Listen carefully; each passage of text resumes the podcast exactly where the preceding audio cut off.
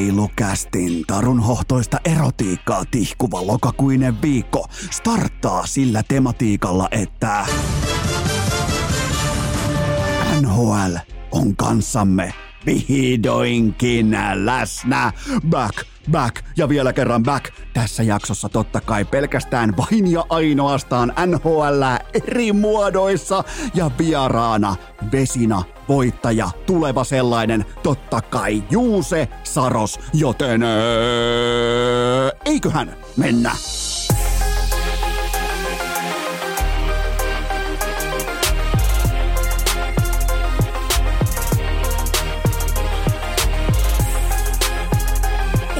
Urheilukäästin kutoskausi. Salvoksen hirsistudiossa Eno Esko, tuottaja Kove ja päiväkorista karannut pikku Taavetti. Tervetuloa te kaikki, mitä rakkahimmat nyt voi venyttää lauseita kummikuuntelijat. Jälleen kerran urheilukästin mukaan on maanantai 9. päivä lokakuuta ja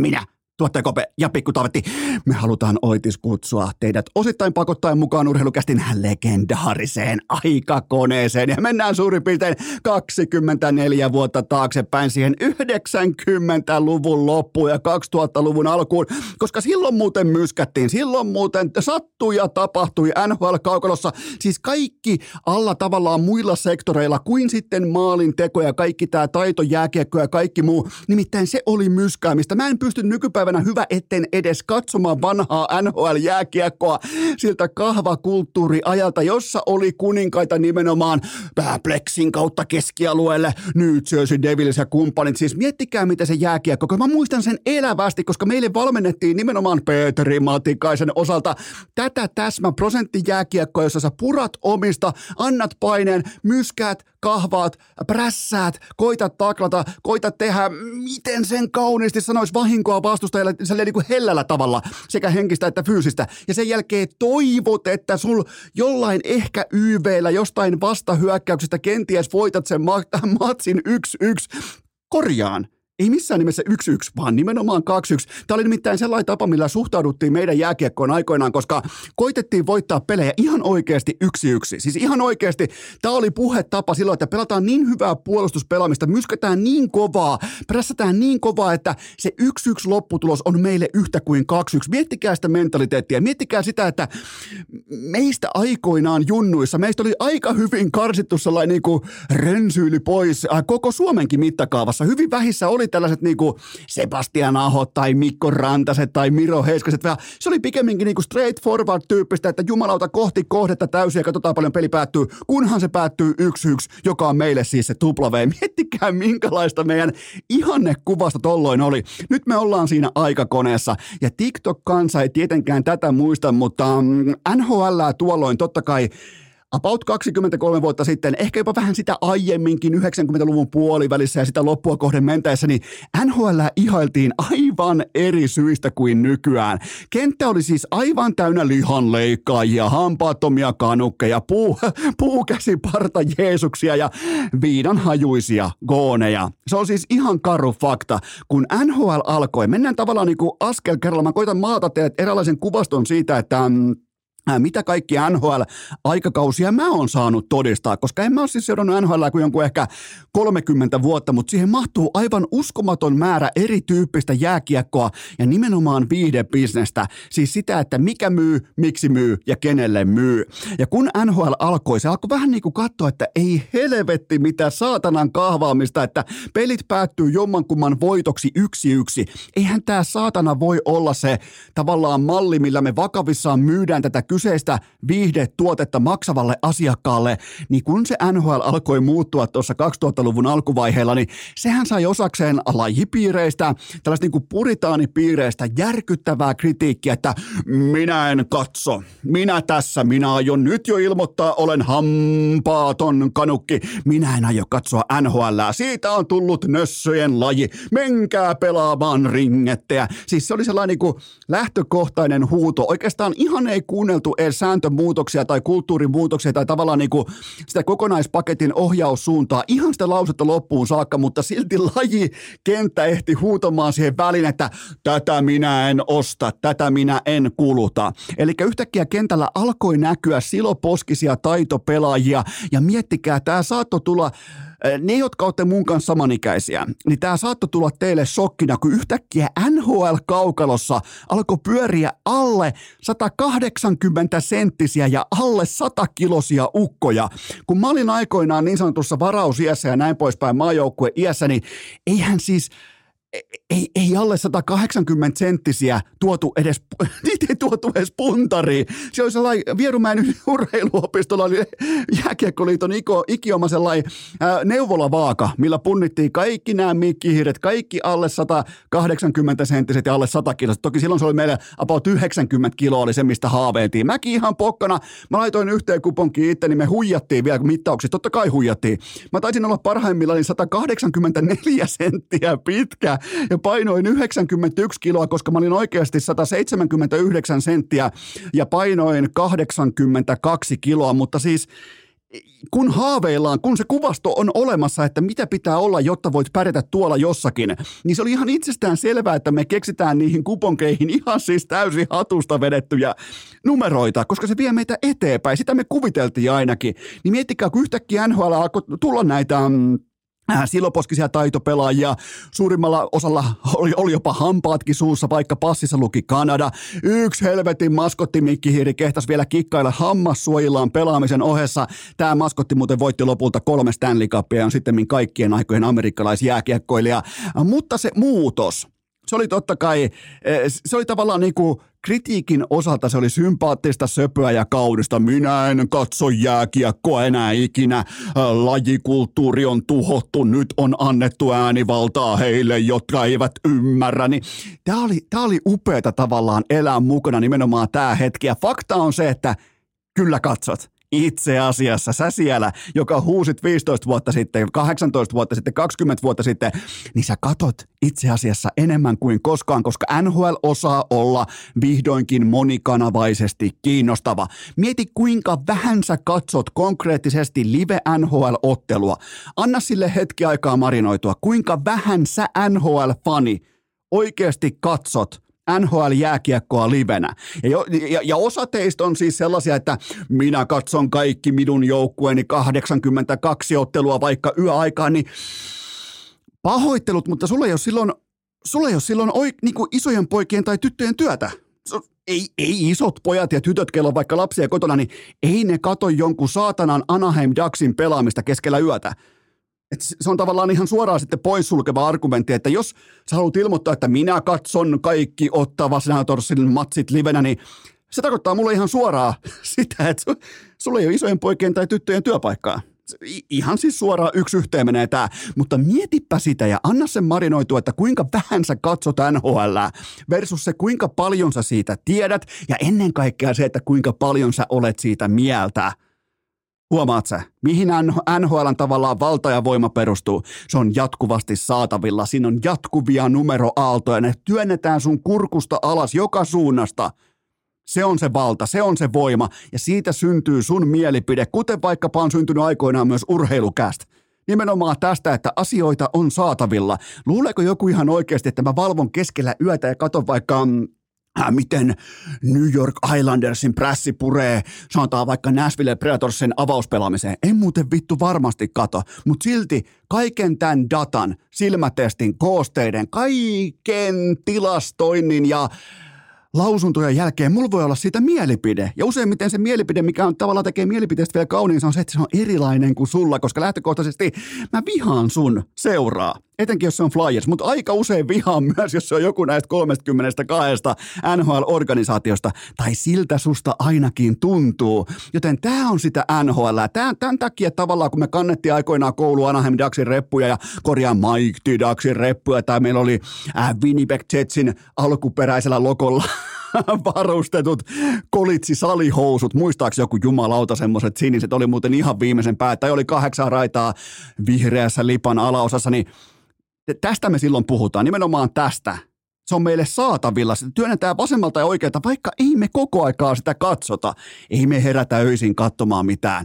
Otetaan joku hyvä matchup, mihin herää korkeintaan touru, otetaan joku Minnesota Wild vastaan. Niin sen voisi pelata vaikka, ketäs vastaan ne pelaa, ne pelaa nopeasti, sanokaa joku, ne pelaa Columbus Blue Jacketsia vastaan. Niin touru herää, me muut ei. Ja, ja siinä on se ero, se on tourun duuni. Siitä hänelle maksetaan muun muassa tämän kyseisen tuotantolaitoksen osalta, joten tuota, mm, tämä on se NHL. Tämä on nimenomaan se NHL ja tämä on se tavallaan se, joka ehdittiin kerran ja jostain syystä hylkäämään, koska tämä on mennyt nössyilyksi. Joskus aikanaan se oli ihan oikeasti NHL Power Weekin ykkössuoritus, miten joku äh, Scott Stevens saa joltain taitopelaajalta aivot seuraavaan osavaltioon. Tai joku Derian Hatcher luistelee silmät kiinni poikittain kentällä ja toivoo, että joku kuolee. Ne saattoi olla ykkössuorituksia. Sitten tehtiin kokonaisia koosten nauhoja, videoita. Rokem Sokem eri, niin kuin ihan erillinen VHS-kasetti tuotantolaitos laitettiin pystyyn sen takia, kun Darius Kasparaitis vetää polvella kuin vierasta sikaa tuolla kaukalossa niin sanottuja taitopelaajia. Ja Don Cherry heittää takaperin volttia nahka takana, että äädä boy. Ja sen jälkeen Tim Hortonsia siitä ja ai saatana, kun ollaan hampaattomia. Joten tota, näin on NHL muuttunut. Ja mä oon, mä, mä oon siinä mielessä hassussa ikäluokassa päässyt todistamaan tätä kaikkea, että, että mä oon nähnyt niin monta erilaista NHL, vaikka mä oon sitä seuraan kuin 30 vuotta. Joten mä kysyn teiltä näin päin, että kellä nyt ihan oikeasti on ikävä tätä niin sanottua vanhaa NHL, ihan oikeasti kättä sydämelle. Aivan oikein, ei kellään. Ei kellään. Kukaan meistä ei katso sitä myskäämistä, sitä saatanan kahvaamista, sitä helvetin keske- lasin kautta vittuun toimittamista, niin kuin valmennuskielellä puhuttiin, tai sitä teuraalle vientiä ennemmin kuin Conor McDavidia, Miro Heiskasta, Conor Bedardia, Nikita Kutserovia YVllä. Ei meistä kukaan katso sitä vanhaa NHL ennemmin. Ja juuri tässä NHL on onnistunut. Monissa muissa tehtävissä NHL on jäänyt Gary Bedmanin aikana lyhyeksi, mutta tässä se uskalsi ottaa selkeän kannan tulevaisuuden puolesta ja oli oikeassa. Tämän tuotteen pitää olla viihdyttävä. Aikoinaan tuossa muutama äh, tovi sitten NFL, joka on NHL suurin piirtein tuommoisen mm, sanotaanko 18 kertaa suurempi puulaaki, ihan suoraan. Se antoi lajinsa hyökkäyksen supertähdille. NBA antoi koko logonsa yksilöille tuolla about niin kuin 15 vuotta sitten – MLB antoi lajinsa lyöjätykeille yli syöttäjien, ja nyt on vihdoin myös NHL antanut lajinsa offensiiviselle supertähdille, yli hampaattomien kanukkien. Ja me kaikki, jotka huudettiin silloin, että minä en ainakaan katso, niin tiedätkö mitä? Me katsotaan, ja me ollaan NHLstä jatkuvasti jotakin mieltä, ja se on jättimäinen W nykypäivän NHLlle. Urheilukääst! Olihan taas sysipaska-segmentti, mutta onneksi Touru Hoffren pelastaa edes tiistai. Vettä sataa, synkyys iskee, NR-kausi alkaa ja Eno Esko tuottaja Kopea Pikku Taavetti esittää teille kysymyksiä. Milloin me ollaan kiinnostuneita NHL-tilastoista? Me ollaan aina kiinnostuneita niistä. Milloin meillä on mielipide NHL-voimasuhteista? Meillä on aina mielipide niistä. Tämä tässä on maksettua kaupallista verbaliikkaa ja sen tarjoaa urheilukästin virallinen NHL-aamujen luottokahvi kaffaroosteri, nimittäin heillä on uutukaista ulkona. Se on nimeltään aina. Sopii jokaiseen keliin, sopii jokaiseen mielialaan, sopii jokaiseen tilanteeseen. Oikein viimeisen päälle suomalaisille me tykätään jurnuttaa. Välillä me ehkä vähän hihitellään, me naureskellaan ja aina sopii tämä kyseinen kyllä vain aina kahvi siihen kylkeen. Ottakaa testiin. Eno Eskolla on nimittäin teille alekoodia. On muuten sitten koko kauppa täynnä myös muita jo etukäteen alennettuja tuotteita, käykää tsekkaamassa kaffaroasteri.fi ja se koodi on urheilu ja se ale-prosentti on 20, miinus 20 pinnaa kaikesta pois osoitteessa kaffaroasteri.fi, kun käytät koodia urheilu, joten nyt kaikki osoitteeseen. Ja jopa niinku kaikki aina osoitteeseen. Kaffaroasteri.fi. Lieneepähän paikallaan myöntää, että nahka alkaa ikään kuin automaattisesti rullautua taaksepäin. Nimittäin eletään NHL-avausviikkoa Touru Hofreen joka ikinen tiistai. Muistakaa se. Vielä ehtii kuunnella sekä itä että länsi, mutta tämän viikon tiistaina ensimmäinen vieras heti sitten tiistai-aamuna tarkastamaan, että kenestä on kyse, mutta tämän kyseisen pelaajan tarinaa olen myös odottanut ja nyt se on myös nauhalla heti tiistai-aamuna Spotifyn urheilukäst kanavalta Touru Hoffreen. En suosittele kellekään, koska Hoffa vihaa Rangersia. Myös käsittääkseni tämä ei ole niin pelkästään New York Rangers, vaan vaan se on myös äh, Power Rangerit, se on myös äh, Kitchener Rangers, se on kaikki rangerit, ihan siis Texas Rangereista alkaen, jota Sami Hofreen sitten vihaa, joten se on aivan täysin Ville Tourun käsissä, miten tämä tulee tästä jatkumaan, mutta jakso numero kolme tiistai-aamuna ja siitä eteenpäin ihan tuonne kesäkuun puolivälin saakka joka ikinen tiistai Touru Hofreen urheilukästin Spotify-kanavalla tai sitten Spotifyn urheilukäst-kanavalla, miten päin sen asian haluaa itselle milloin tahansa sitten e- erikseen ikään kuin pedata. On muuten tullut loistavia kysymyksiä, on tullut ihan viimeisen päälle NHLstä laadukkaita pohdintoja siitä, että mitä tulee tapahtumaan, mitä tavallaan, niin kuin, miten me tullaan näkemään. Mä koitan pitää tavallaan niin kuin ajankohtaisrukkaset kuitenkin kädessäni tässä kohdin, mutta otan silti muutaman isommankin kuvan pohdinnan lavetille, koska tuolla on laatua, tuolla on syvyyttä, tuolla on ennen kaikkea siellä on määrää. Ja mä oon säästänyt näitä tähän kyseiseen viikkoon, koska nyt on aikaa kuitenkin nyt tähän maanantai, sitten on keskiviikko, tulee vielä perjantaikin, niin tavallaan ehtii vielä kuitenkin pohjustamaan kohti tätä avauskuukautta. Sen jälkeen aletaan ehkä marraskuun puolivälissä, aletaan vähän saamaan semmoista tietynlaista alan, alapurentaa siitä, että mitä tämä kausi tulee oikeastaan sisältämään, joten siihen saakka ihan putti puhtaasti pystymme tästä arvauksia pöytää, koska eihän tämä nyt jumalauta niin vakavaa Eno Esko antaa jälleen kerran yhden tuotelupauksen, joka saatanan jaksossa ollaan selkeästi ja mustavalkoisesti jotakin mieltä lajista nimeltä jääkiekko ja ennen kaikkea sarjasta nimeltä NHL, joten nyt teiltä ensimmäinen pohdinta pöytään. Mikä on Suomen NHL-pelaajien top kolme kenttäpelaajan ranking nyt ja mikä se on runkosarjan jälkeen?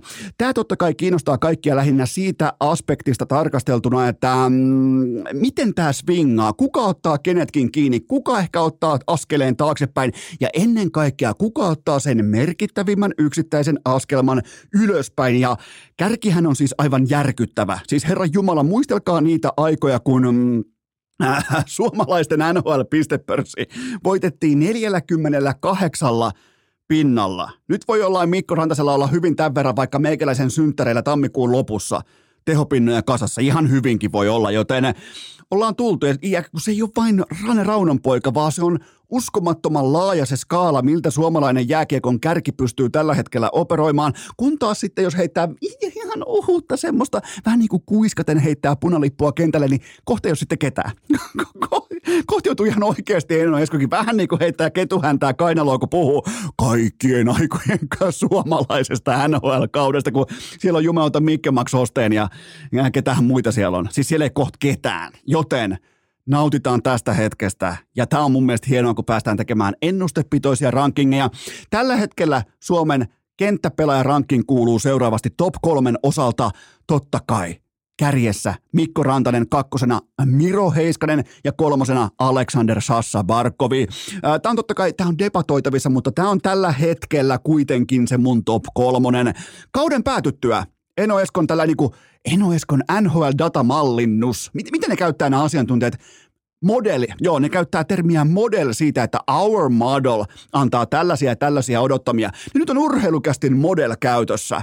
Kauden päätyttyä rankin kuuluu seuraavasti ykkösenä Miro Heiskanen, kakkosena Mikko Rantanen ja kolmantena Roope Hintz. Joten tolla mennään. Tämä on, se, tämä on niin tavallaan se, että ei mikään Mikko Rantasen suuntaan semmoinen, että hei, toi ei pärjää enää jääkiekossa, että tuo tossa on yhtäkkiä, ei ei, vaan mä otan Miro Heskasen nousua koko NHLn parhaaksi pakiksi.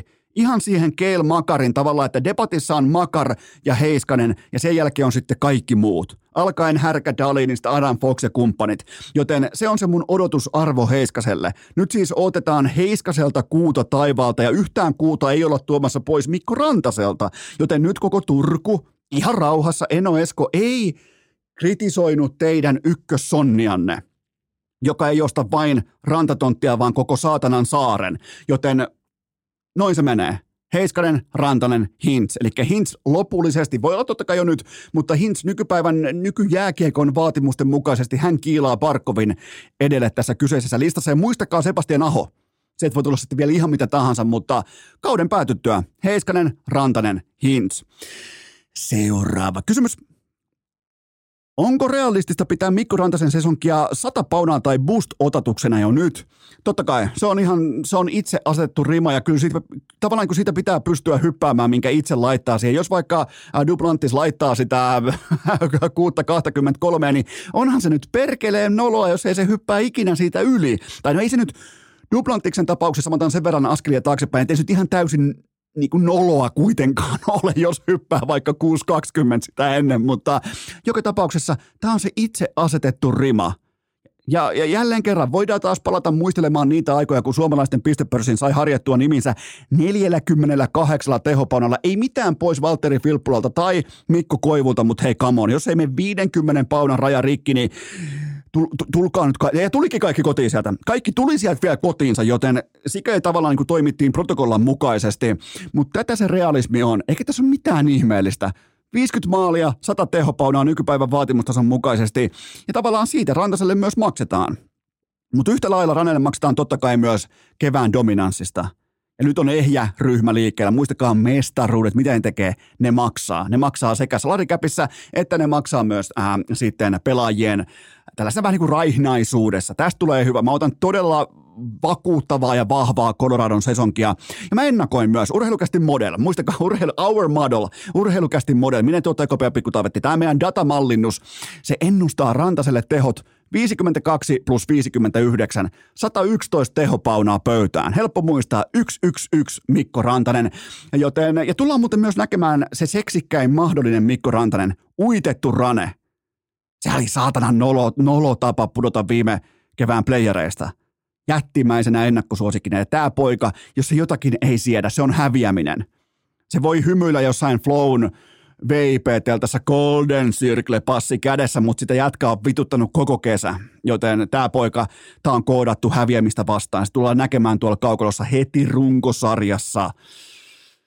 Tästä tulee todella voimakas kausi. Ja silti tästäkin huolimatta mä otan, että Rane Raunonpoika ei pysty louhimaan itseään koko NHLn parhaaksi hyökkääjäksi, mutta Miro Heiskasella on eväät nousta koko NHLn parhaaksi pakiksi. Tästä syystä mä nostan Heiskasen loppurankingissa yli projektiossa, nimenomaan Our Model-projektiossa nostan Heiskasen yli Rantasen. Kummaltakin totta kai ihan tällaista niin kuin all pro-tyyppistä ykkösvitjan miten sen sanoisi, ihan sitä keskeisintä All-Star kautta, missä molemmat on omilla pelipaikoillaan koko NHL kirkkainta kärkeä.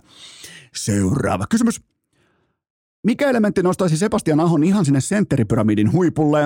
Totta kai kliinisyys, viimeistely ja koko hyökkäysalueen kokoinen one-timer. siinä on kuitenkin aika yksisilmäinen tapa tehdä maaleja toistaiseksi Sebastian Aholla, että se on siihen tiettyyn positioon, tiettyyn rytmiin ja tiettyyn kulmaan saapuva kiekko, niin siitä se one-timer lähtee, mutta näitä eväitä versus koko ton lajin huippukatras, niin niitä eväitä ei ole. Ne ei ole siis todellakaan huonot eväät, ne ei ole keskinkertaiset eväät, mutta ne ei kuitenkaan ole samalla tasolla kuin sitten kaikista kovimmilla kilpavelillä kyseisessä NHL-nimisessä jääkiekkoliikassa. Ja, ja Ahohan totta kai se luo oman tonttinsa ihan siinä, missä NHLn kirkkain kärki, mutta se finalisointi, se on se viimeistely. Se on se kysymys. Ja mitä Aho tekee off-seasonit? Ei, se ei pyöri missään Simeorokissa, se ei pyöri missään Kuustokissa, se työstää tätä niin sanottua heikkoutta, laittaa kättä taskuun ja tuo ulkopuolista osaamista mukaan, jotta se laukaus lähtee tehokkaammin, paremmin, nopeammin ja se pystyy käyttämään mailan leverakea paremmin hyväkseen. Ihan sama kuin vaikkapa mä palkkaan paikalle asiantuntijan ennen osaltani merkittäviä osakekauppoja tai vastaavaa. Että jos ei itsellä ole sitä ihan konkreettista palliotetta siitä, että miten tämä osio voitaisiin laittaa kuntoon, niin jättä taskuun ja ulkopuolista apua paikalle. Ja niin se toimii myös ihan tuolla huippuurheilun kirkkaimmalla jääkiekon pyramidin huipulla, jota siis Sebastian Aho toistaiseksi vielä jahtaa. Seuraava kysymys. Mikäli nyt pitäisi ostaa yhtä uinuvaa NHL-suomalaisen osaketta, niin kuka se heistä olisi? no siellä on totta kai aika paljonkin uinuvia osakkeita, mutta mä ostaisin, ja tämä saattaa tulla yllätyksenä, mä ostaisin Rasmus Ristolaista. Avaa ykköspakkinen kakkosylivoimassa viime kaudella vain 20 tehopaunaa, kukaan ei ota mitään ja pelillisesti paljon parempi kuin tekstitv antoi olettaa. Totta kai pelaa aivan täysin häpeällisen, sysikammottavan paskassa organisaatiossa, Philadelphia Flyersissa, mutta ja mähän en ole siis mikään Tortorella fanipoika, mutta mä tiedän, mitä tämä päävalmentaja Ristolaisesta haluaa, ja kun Tortorella saa sen, mitä hän haluaa, niin hän myös uskaltaa laittaa isompaan, isompaan, vaativampaan rooliin, joten mun tällainen uinuva osake on RR55. Seuraava kysymys. Joko pitää aloittaa, no niin, tämä on hyvä. Joko pitää aloittaa hauiskääntökuuri, kun Tourun Penguin saa jopa Crospinkin pudottamaan hanska treenipeleissä. Oli muuten sitten kaikkien aikojen nuotin asetus. Ihan kylmästi vaan kapteeni Crosby ihan kaiken. Mä vielä alleviivaan sitä aivan kaiken voittaneena ja saavuttaneena. Hän tappelee jossain höpö, höpö, höpö, höpö, hevonpaska höntsässä, joten tavallaan niin kuin Penguins tai Crosby tuossa asemassa tuolla presenssillä haluaa osoittaa, että hei, ensi viikolla alkaa. Että niin, niin tämä on nyt se kohta, kun alkaa. Ja, ja hänellä alkaa olla viimeinen väri parrassa itsellään, niin kuin myös koko joukkueella, joten ja eiköhän tähän kuitenkin vielä, jos mietitään yllättävimpiä tappelijoita nyt tähän, niin eiköhän sitten Erik Carlson myös pudota hanskat jossain vaiheessa. Ehdottomasti vaan sellainen, kun on omalla kielellä pyöräytetty, miettikö joku muu kielellään pyöräytti sen omalla kielellään pyöräytetty.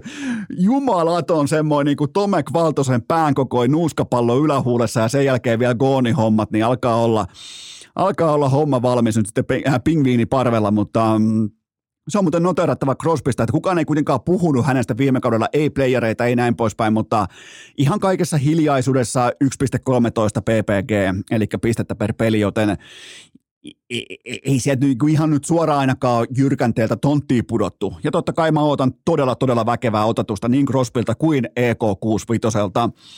Seuraava kysymys. Osaatko yhtään määritellä, kumpi vihaa Rangersia lopulta enemmän, Arttu Viskari vai Sami Hofreen? No, Hofredin Devils ylistyslaulu on vielä jokseenkin hyväksyttävissä, mutta että Flyers pudotuspeleihin, siis katsotaanpa Flyersia, nyt kun on väitetty siis eri medioissa, eri lähteissä, eri laulajien, viihdelaulajien osalta, artistien osalta on väitetty, että Philadelphia Flyers menee siis NHLn pudotuspeleihin, niin katsotaan – syvälle Flyersia sen osalta, että mitä se on. C-tason valmennus. Puolustuksessa operoi Mark Stahl kolmospakkina ja sentterit ikuisesti loukkaantuneen San Coutuerin takana ihan silkkaa ongelmajätettä. Joten tuota noin, kai me nyt ymmärretään, että tuossa pitää kuitenkin kepittää, jotta pääsee luvattuun maahan. Tuossa pitää kepittää Carolinaa, Devilsia, Rangersia, Penguinsia ja Islandersia ihan suoraan ja vasta sen jälkeen pelaamaan voittamisesta – Mä voin luvata. mä voin esittää lupauksen. Philadelphia Flyers ei pelaa Stanley Cupin pudotuspelejä ensi keväänäkään. Ihan pommivarma tieto. Aivan siis jumalauta pommivarma tieto. Flyers playereihin. Tämä Rangers viha alkaa olemaan epidemia kohta kaikille taas kasvomaskit ja saatana viidettä rokotesarjaa ja näin poispäin. Rangers vihaa vastaan. Siinä se on Pfizer, Mr. Pfizer tulee, NFLstä tulee tota, rokottaa meidät kaikki tietää. Tietää seuraava kysymys. Jumala, tähän liigaa mukana. Piti olla pelkkää NHL. No mennään, vaihdetaan SM liigaan. Kohta tulee nimittäin sellainen määrä NHL-kohdepoimintoja, että ei ainakaan niin NHL-aiheet ei lopu tähän. Onko Lahden pelikansin kohdalla liian aikaista puhua kriisijoukkueesta? ei missään nimessä kriisijoukkueesta, vaan siitä, että on yhden kriisiveskarin mittainen tarina ja se loppuu siihen. Kaikki muu on halpaa selittelyä ja totuuden ympärillä tanssimista. Tämä on vain ja ainoastaan Jussi Olkinuoran epäluotettavuutta, ei mitään muuta. Tulee siis mieleen joku Simonen Bais, joka yhtäkkiä ei osannut tai uskaltanut tehdä enää volttia äh, Tokion olympialaisissa syksyllä 2021. Siis aivan järkyttävää toimintaa. Siis normitorjunta, missä sulla on koko elämässä ollut siinä vasemmassa kädessä se räpylä – Yhtäkkiä se miettii, että mikä vittu mulla on, kä- ei saatana, mulla on kädessä joku, tai kattokaa mitä mulla on kädessä, kiekko maalissa. Siis nyt, nyt niin kuin jo, jotain pitää tehdä. Pelikans ei häviä otteluita mistään muusta syystä kuin siitä, että Jussi Olkinuora ei saa mitään kiinni. Ja näyttää siis kaikkien aikojen epävarmoimmalta, mitä mä oon häntä nähnyt, ja mä oon nähnyt häntä kuitenkin aika kauan tuolla maalissa. Ja tää ei niin enää mitään kritiikkiä tai silleen, että he, he, he, hassu juttu, kun ei saa mitään kiinni, vaan pikemminkin mä oon huolissaan siitä, että onko onko jotain mennyt sisältä rikki sen osalta, että jännittää, pelottaa tai hirvittää olla tuolla maalissa. Et nyt ei ole tarkoitus todellakaan osoittaa sormella, koska kaikki me tiedetään, että toi ei saa mitään kiinni. Se on kaikkien tiedossa, on jokaisen vastustajan tiedossa, että jokainen punaviivan jälkeen kaikki laukaisupaikat on laatupaikkoja, jos siellä maalissa on tällä hetkellä Jussi Olkinuora. Tämä ei ole mitään kritiikkiä, tämä on totuuden kertomista. Kuuteen matsiin nolla voittoa, 85 prosenttia kiekot kiinni ja kolme ja puoli kihausta omiin per iltapuhde. Ja millä tavalla? Nyt vaikka tässä viimeisimmässä tapparamatsissa, e, jossa koko toi muu pelikaaniparvi, koko muu kenttäpelaajista plus valmennus, ne toi pöytään voittavaa jääkiekkoa. Tappara vielä heitti jonkun saatanan Kake Randelinin maali, joka haki kultaleijunan legendasta puolinonon päänahan mukaansa. Niin ei tämä näin voi jatkua. Tää, näin tämä ei aina, mä en tiedä aina, että miten asiat toimii, mutta näin ne ei ainakaan toimi. Ja tämä heijastuu tällä hetkellä lahes ihan kaikkeen. Luottosentteri Sakke Hämäläinen 11 matsiin miinus 11. Äijä, joka ei jää miinukselle. Ei tuohon veskariin voi luottaa. Viime kaudella Sakke Hämäläinen plus 17, nyt jo miinus 11. Tuonne menee ihan kaikki siniseltä, punaiselta, sitten kun se alka, joo, no ei mennä siihen, että ketkä kaikki pystyy tällä hetkellä tekemään maalin olkinuoralle, mutta vähissä on ne pelaajat, jotka ei pysty. Kammottava tilanne, mutta jos hopeareunusta katellaan, niin ihan hyvin se Simonen Baiskin nousi sieltä vielä. Että ei tämä ole, tämä ei ole ikuinen tilanne. Koska toi, maalivahti, jolla on Olkinuoran kamat päällä tuolla, niin se ei ole Jussi Olkinuora. Se, sen verran mä hänen uraansa on seurannut ja tiedän kuinka hän on valannut sen betonin kuitenkin varmuuden varaan, siihen, että siihen voi luottaa. Tämä on aivan järkyttävää, mutta pois askista, mennään muilla, pääkop, on se sitten mikä tahansa, pitää käydä missä tahansa, niin käykää. Ja sen jälkeen sitten vaikka joulun jälkeen takaisin, mutta tämä ukko tuolla, niin se on pelkkä kuori. Seuraava kysymys. Kuinka paljon Porin ässät sai lauantaina lisävirtaa siitä, että Koiku ja Kuntsi jatkoivat suoraan Nordikselta Tallinnan risteilylle? Erittäin pikantti kysymys ja mun mielestä niin kuin tavallaan heijastelee tätä ässien alkukautta, joka on ollut fantastiko, tiko, tiko, kun on vielä tällaisen loistavan vierasvoiton jälkeen vielä tupla V Nordikselta aikaiseen alkava standalone matsi, mitä katsoo paljon, paljon, paljon ihmisiä.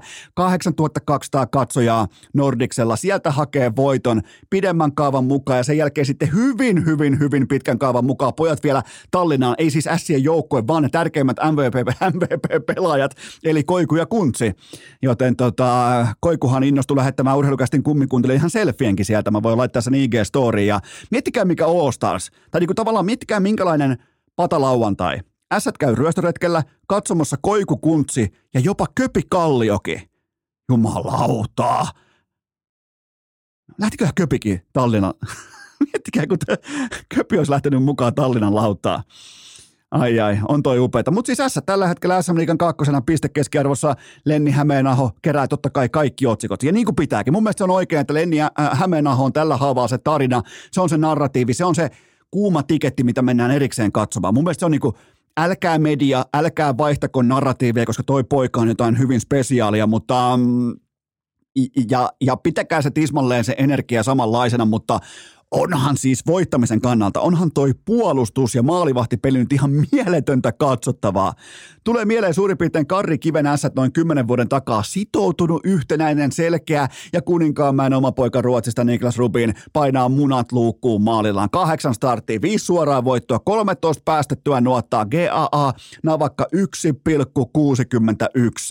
Ja Ässil on vielä, mä kävin katsomassa, Ässil on hyvin mielenkiintoiset ja upeat ajat edessä alkaen – tästä puolitoista viikkoa eteenpäin. Ensin kotona IFK, pommin varmasti täyshäkki, sitten levänneenä vieraissa tappara ja heti perään siihen kauniisti. Tuossa on hyvä lepo välissä, sitten tappara vieraissa ja heti perään lukko kotona ja sitten vielä back-to-back hengessä seuraavana päivänä lukko vieraissa – Jumalauta tuo muuten koiku ja kuntsi muutaman lavan importtikarhua mukana tuolta Tallinnasta. Toi nimittäin vaatii. Jopa mä tiedän, että koiku ja kuntsi ne on veteraaneja, mutta tämä vaatii, tämä kyseinen otatus.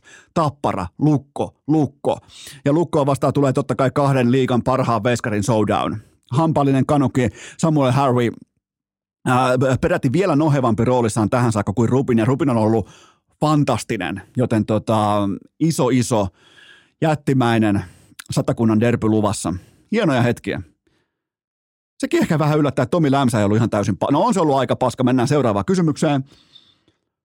Voitko, seli- no niin. Voitko selittää Seinäjoen jääkiekkoyleisön ulosheitto-operaation elokuvatermein? No luodaanpa, laitetaan silmät kiinni. Luodaan mieliimme kollektiivinen elokuvaskene – nuori Gary Oldman elokuvassa Lion Jos et ole nähnyt, niin katso. SWAT-partio ottaa siipensä siellä rappukäytävässä ja Oldman heidän esimiehenään vaatii, että tuokaa kaikki. Sen jälkeen sitten kysytään, että miten niin kaikki? Sen jälkeen se huutaa ihan täysiä everyone! Niin samassa, samalla tavalla niin kuin energialla tämä kyseinen tuomari päätti, että ketä heitetään ulos katsomosta. Se päätti, että everyone, kaikki heitetään ulos katsomosta. Yleensähän siis tällaisissa harrastepuuloakin matseissa, niin jos joku on vaikka liian juurissa tai asiaton tai muuta vastaavaa, niin se heitetään se yksi ihminen pois, se yksi asiaton toimija, niin tämä tuomari päätti, että lähtee muuten kaikki. Ja, ja sitten vielä niinku draamaa kylkee. Se laittoi vielä kuuluttajan kuuluttamaan erikseen, että hyvä yleisö, nyt on tasan kaksi minuuttia aikaa tyhjentää tämä katsomo. ja yhtäkkiä oli 282 piskuista kiekkofania peltihallin ulkopuolella. Tuomari siivos talon, koska katsomossa vihellettiin. Mäkin, mä seurasin, tämä oli todella mielenkiintoista seurattavaa livenä inboxin välityksellä, kun mulla alkoi tulemaan videoita ja alkoi tulemaan raporttia ja kuvia tästä, että katsotaan jääkiekkomatsia hallin, hallin edustalla, mutta tota, mä sitten oletin, että no siellä on jollain ollut siis niinku todella junttimaisesti niin kuin Seinäjoella voi olettaa, että jollain on niinku oikea pilli mukana, että häiritsee siis – konkreettisesti joukkueiden pelaamista, koska viheltää vaikka paitsiota tai mitä nyt tahansa viheltääkään, niin ei. Joku siis vihelsi tämmöistä siis niin kuin normaalia katsomon vihellystä, kun tulee jokin, haluaa viheltää vaikka omille tai vastustajalle tai sitten tuomarille. Ihan mitä tapahtuu jatkuvasti joka paikassa ja koko ajan. Niin tuomari päätti, että everyone! Ollut varmaan hyvä keskustelu. Kuuluttaja kysyy, että ensin tuomari sanoi, että ajakaa kaikki ulos täältä. Sitten kuuluttaja kysyy, että miten niin kaikki? Se tuomari huutaa, everyone! Seinäjoella, saatana. Ja urheilukästä ehdottaa, että tämä tuomari muuttaa Ouluun niiden kuuden ihmisen viereen asumaan, joita ahdistaa pallon potkimisen äänet sekä erotuomarien pillin vihellykset. Sinne viereen vaan seitsemänneksi jäseneksi mukaan siihen samaan helvettiin asumaan. Ja he välittömästi etukäteen jo valitus sisään seuraavasta potentiaalisesta yksityisrahalla tehdystä oululaisesta stadionhankkeesta. Tämä tuomari ansaitsee paikkansa tuossa kunniagalleriassa, joten everyone. Ja vielä opetus. Aina pitää olla opetus. Seinäjoki. Te saatanan paskat ryöstitte PMMPn paluukeikan, joten ihan oikein, että te pelaatte lätkänne ilman yleisöä. Urheilukääst! Millä helvetin näytöillä Mirolle ommeltiin Oshin paitaan se rintaa? Aivan kaikki tietää tiedosta ja tunnustaa, että Jyväskylästä ei ole ikinä tullut mitään hyvää, pois lukien yksi kappale leipomoita ja yksi kappale puolinohevia koripalloilijoita, mutta tämä tässä on maksettua kaupallista verbaliikkaa ja sen tarjoaa Pintafit, nimittäin nyt Jyskälän suunnalta Herra Jumala, kuka jahtaa tota, myyjä rekry. Menkää töihin, laittakaa sanaa liikkeelle, pintafit.fi on se osoite. Ja nyt kun NHL-kausi alkaa, niin mitä Pintafit tekee? Se heittää allekirjoituspalkkion mukaan. Eli jos löytyy se The Myyjä, sieltä tulee 3000 euroa allekirjoituspalkkiona välittömästi, joten nyt on vähän niin kuin tällaista CBA-henkeä, nyt on vähän niin kuin NHL-henkeä ilmassa, joten menkää tsekkaamaan keskipalkka jopa 6 tonnia kuukaudessa pintafit pintafit.fi ja laittakaa sanaa liikkeelle myyntihousua jalkaa ja Pintafitille hommiin. Miettikää, voitte sanoa, että lähitte Jyväskylään ja Pintafitille hommiin, joten menkää tsekkaamaan lisäinfo. Tää on rekryä, menkää töihin. Mä haluan, että te kaikki hyppäätte askiin. Nimenomaan, että te ootte töissä, te ette ole kotisovalla. Menkää katsomaan lisäinfoja. Ennen kaikkea, tämä ei ole mikään vitsi tää allekirjoitusbonus. Menkää tsekkaamaan koko tää paletti. Se löytyy osoitteesta pintafit.fi. Urheilu Urheilukääst! Onko Heinolan jääkiekkoylpeys sittenkin kertalaakista back? Sitten on kuulkaa sen aika, että everyone voi ottaa totta kai kynää ja paperia esiin, nimittäin alkaa urheilukästin NHL-kohdepoiminnat. Oikeastaan haetaan vielä tuosta motivaatiota. Is it time? Is it time? Is it time? Is it? It is. It is. Let's fucking go. Heitetään vielä vähän kylkeen lisälöylyä. Thanks for winning my cream. Ihme, jos ei näillä pärjätä. Tavallaan niin kuin toi on se nuotti. Heitetään tosta vielä yksi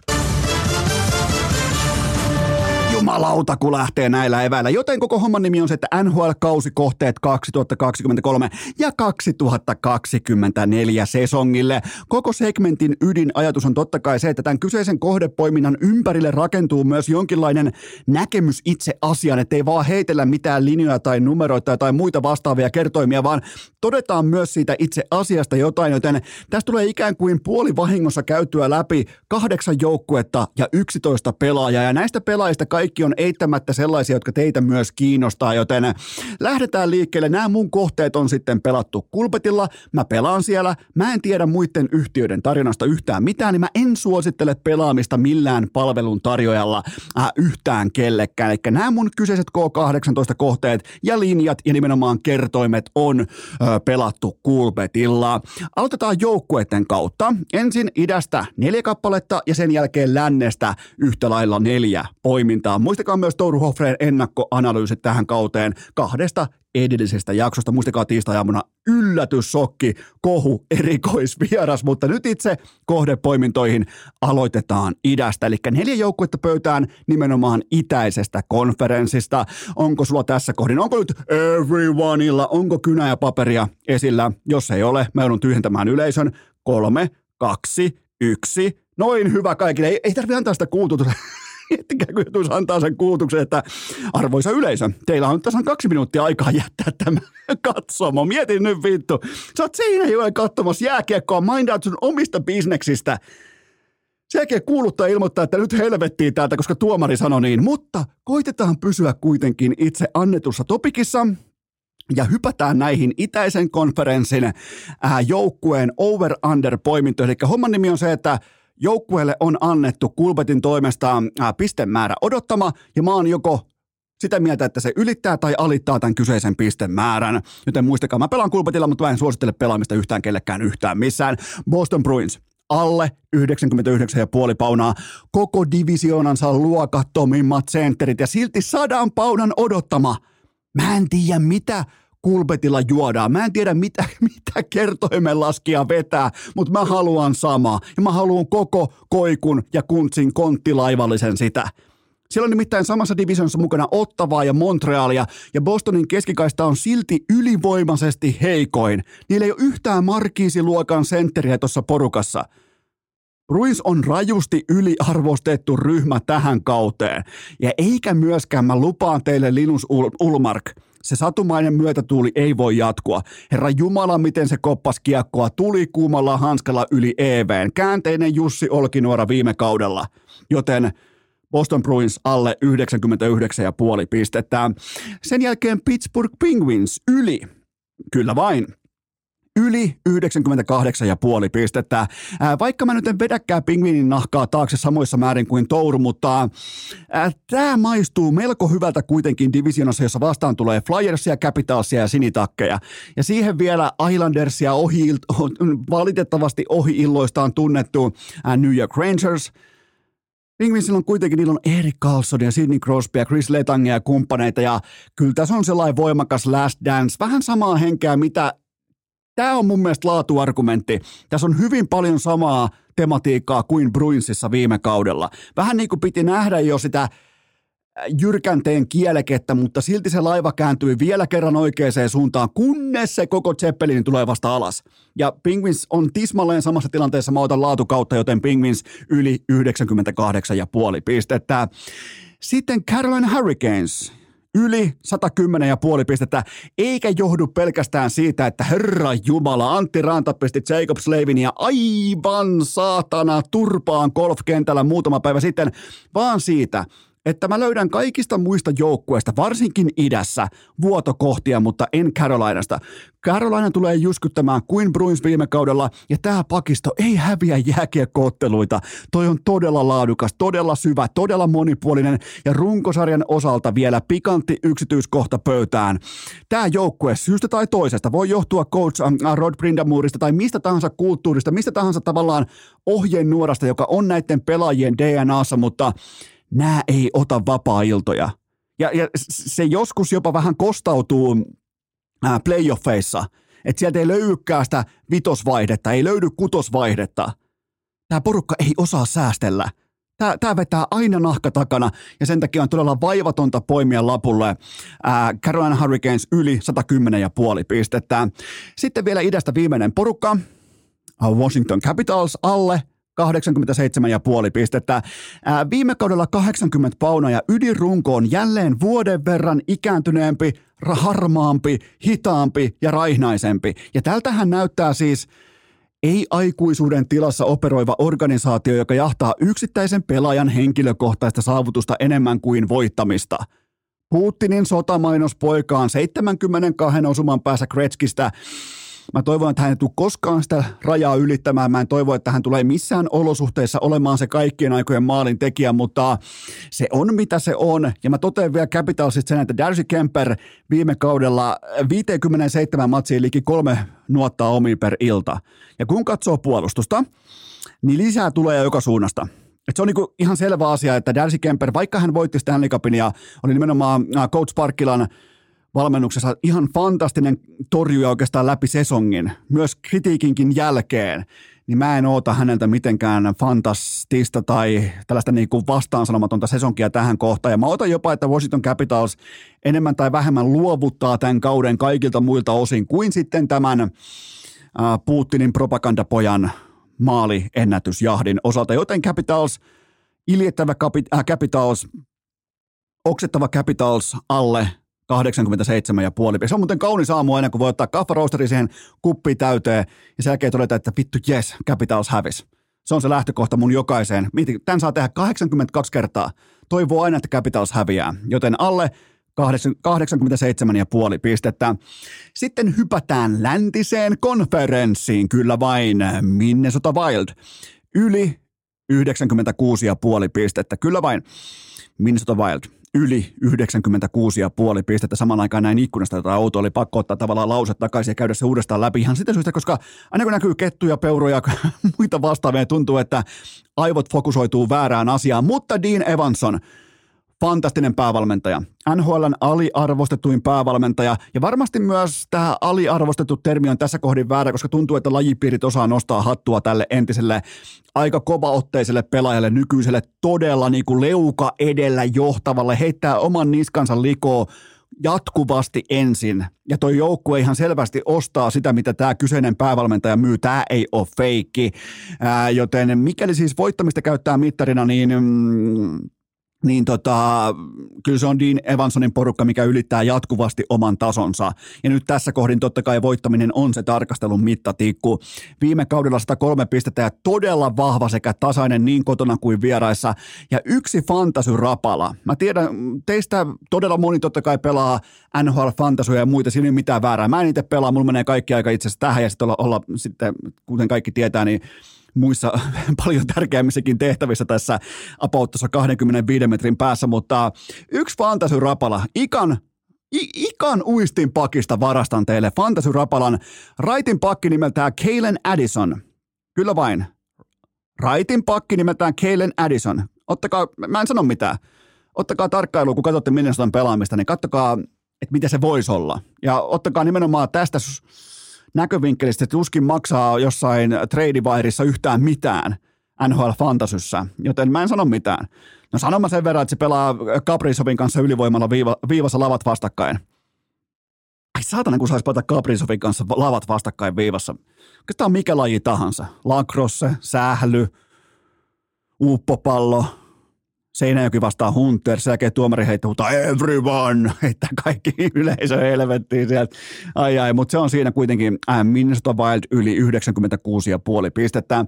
Sitten St. Louis Blues alle 85,5 pistettä.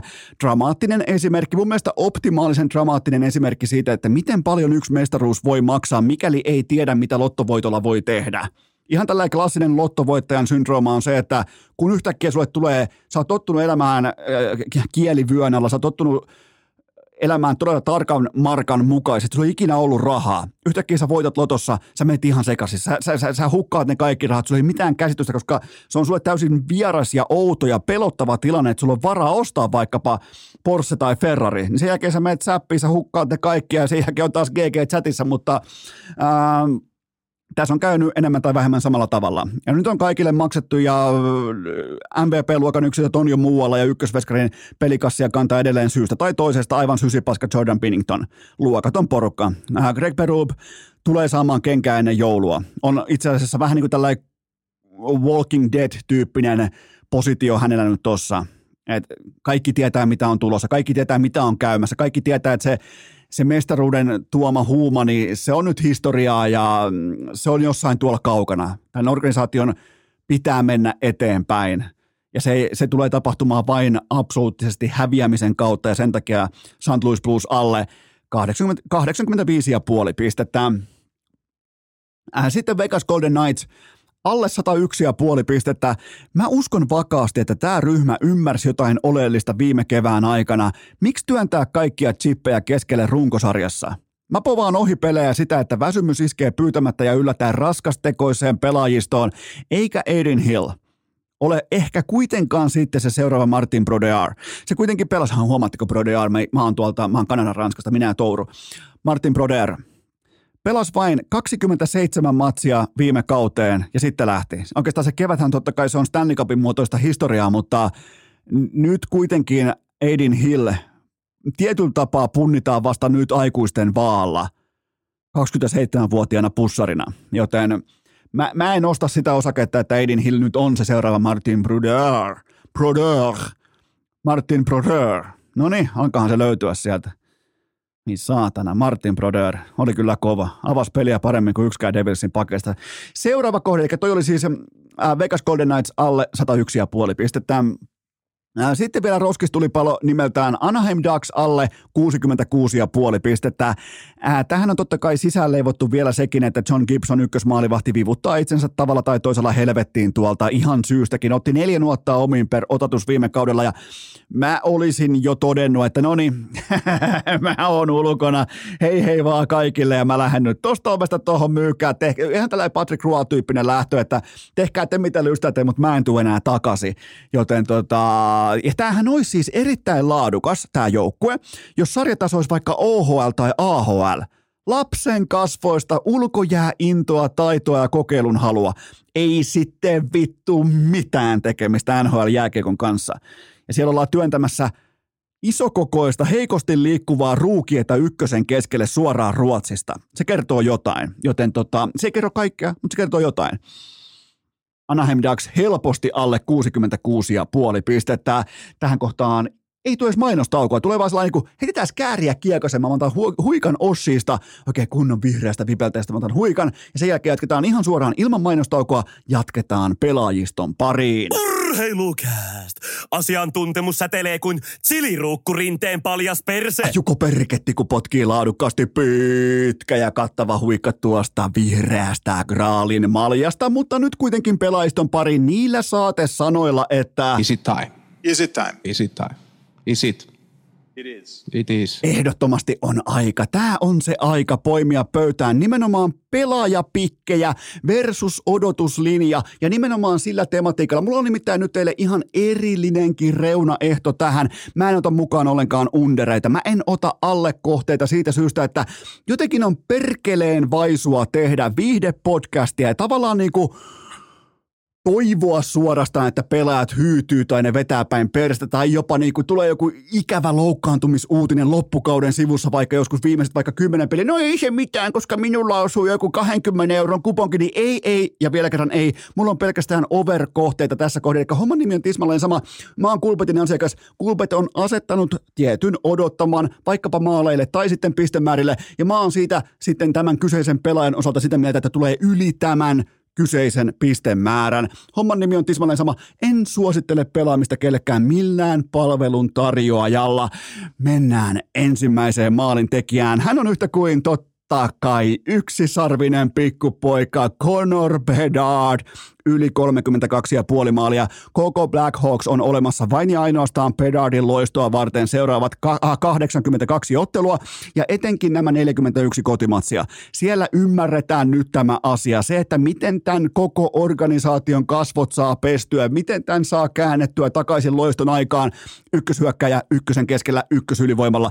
Jakelusta vastaa Taylor Hallia, Ryan Donatoa, mm, alkuperäinen miinusparoni sekä Tyler Johnson. Eli kyllä siinä kuitenkin kiekkoa tulee, siinä tulee laatupaikkoja ja se mikä tässä pojassa on erityistä, hän luo itse oman paikkansa todella, todella lupaavien treenimatsien jälkeen, joten Connor Bedard yli 32,5 maalia.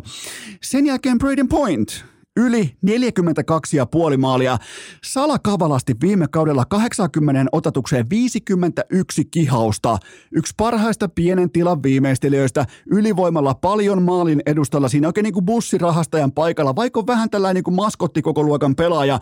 Voittaa ne irtokiekot itselleen, kun Stamkos ampuu, kumppanit Kutserov syöttää sellaisia puolisyöttöjä, eli vähän niin kuin laukomisen ja syöttämisen kadonneita serkkupoikia siihen heittää maalille, niin Braden Point on niiden kanssa todella laadukas viimeistelijä, joten Braden Point yli 42,5 maalia.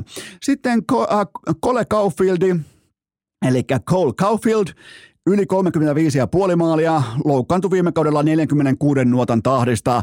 Ää, nyt rinnalla sekä Nick, ää, Nick Susukia että San Monahania hyökkäyspelin suhteen vapaassa, se voi melkein sanoa ihan suoraan, että hyökkäyspelin suhteen vapaassa roolissa. Martin Sanlui tulee antamaan tismalleen saman rooli, joka hänellä aikanaan itsellään oli samankokoisena mikkihiri ratkaisupelaajana, joten tulee vipeltämään aivan täysin vapaana tuolla. Ja mä oon siis aiemmin, mähän on niin vannoutuneet kummikuuntelijat tietää, eli mähän on epäillyt tätä nassikkaa, ja mä en tee sitä enää toistamiseen. Tämä pystyy erittäin laadukkaasti luomaan oman tekopaikkansa, sijoittuu jatkuvasti oikein, ja helvetinmoinen maalinteko nälkä, ja todella vihasen nopea nopean äkäinen one-timer.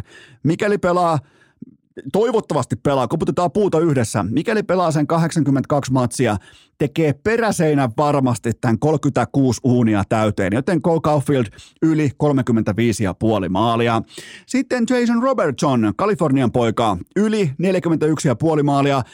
Mun papereissa vielä toistaiseksi kuitenkin vasta nouseva kyky. Viime kaudella 46 taululeivontaa ja nyt kuitenkin sitten raja vain tuossa 40 tuntumassa, ja sehän passaa meille. Tuttu ketju ympärillä, kenties koko NHLn paras, ylivoimalla Heiskasen kanssa viivassa tai ainakin kaarella. Joten tekopaikkoja tulee, vetopaikkoja tulee, pystyy luomaan oman paikkansa. Mun mielestä helvetin laadukas kokonaisvaltainen jääkiekkoilla, jolla on se kyky viimeistellä nimenomaan, kun miettii Pavelski Hintsiin suhteessa Robertsoniin, niin kyllä se kuitenkin kyllä se kuitenkin Robertson tulee olemaan aika paljon siellä lyömässä niitä halpoja maaleja sisään, joten Jason Robertson yli 41,5 maalia. Sitten mielenkiintoinen nimi, joka on enemmän tai vähemmän jopa kadonnut kuvista, mutta Jonathan Drouin yli 8,5 maalia. Ketjutoverit raporttien mukaan ainakin kauden alkuun Nathan McKinnon ja Mikko Rantanen. Jos mä pelaan, mä otan tuosta mun vanhat graafin 704. Onko, jopa, onko muuten en ole jopa 705? Mä otan mun puutitanin. Ja mä otan mun ja mä otan mun urheilukästin palloseuran paidan päälle ja lähden pelaamaan Nathan McKinnon ja Mikko Rantasen kanssa täydet 82 matsia. Mä lupaan teille, että mä teen vähintään yhdeksän maalia siinä. Eli mm, se on mielenkiintoista nähdä, että minkä roolin Jonathan Drouin saa, koska se on selvää, että Nathan McKinnon advokoi tämän kyseisen lapsuuden ystävänsä puolesta voimakkaasti tuossa joukkueessa. Ja se ei mikään salaisuus, niin se pitääkin olla. Ja ainoa miinus on totta kai se, että ei vaikuta nauttivan YV-vastuuta lainkaan, mutta toisaalta tässä kohdin se voi ainakin ymmärtää, koska laatua sitten piisaa. Ja sitä muuten sitten on. Ja tokihan se on sitten myös niin päin, että jos hommat menee vihkoon, niin ei tule pelaamaan, mutta semmoista se useimmiten huippujoukkueessa myös on. Mutta Jonathan Truan yli kahdeksan ja puoli maalia. Seuraava maalintekijä on yhtä kuin Tim Stützle, yli 36,5 maalia.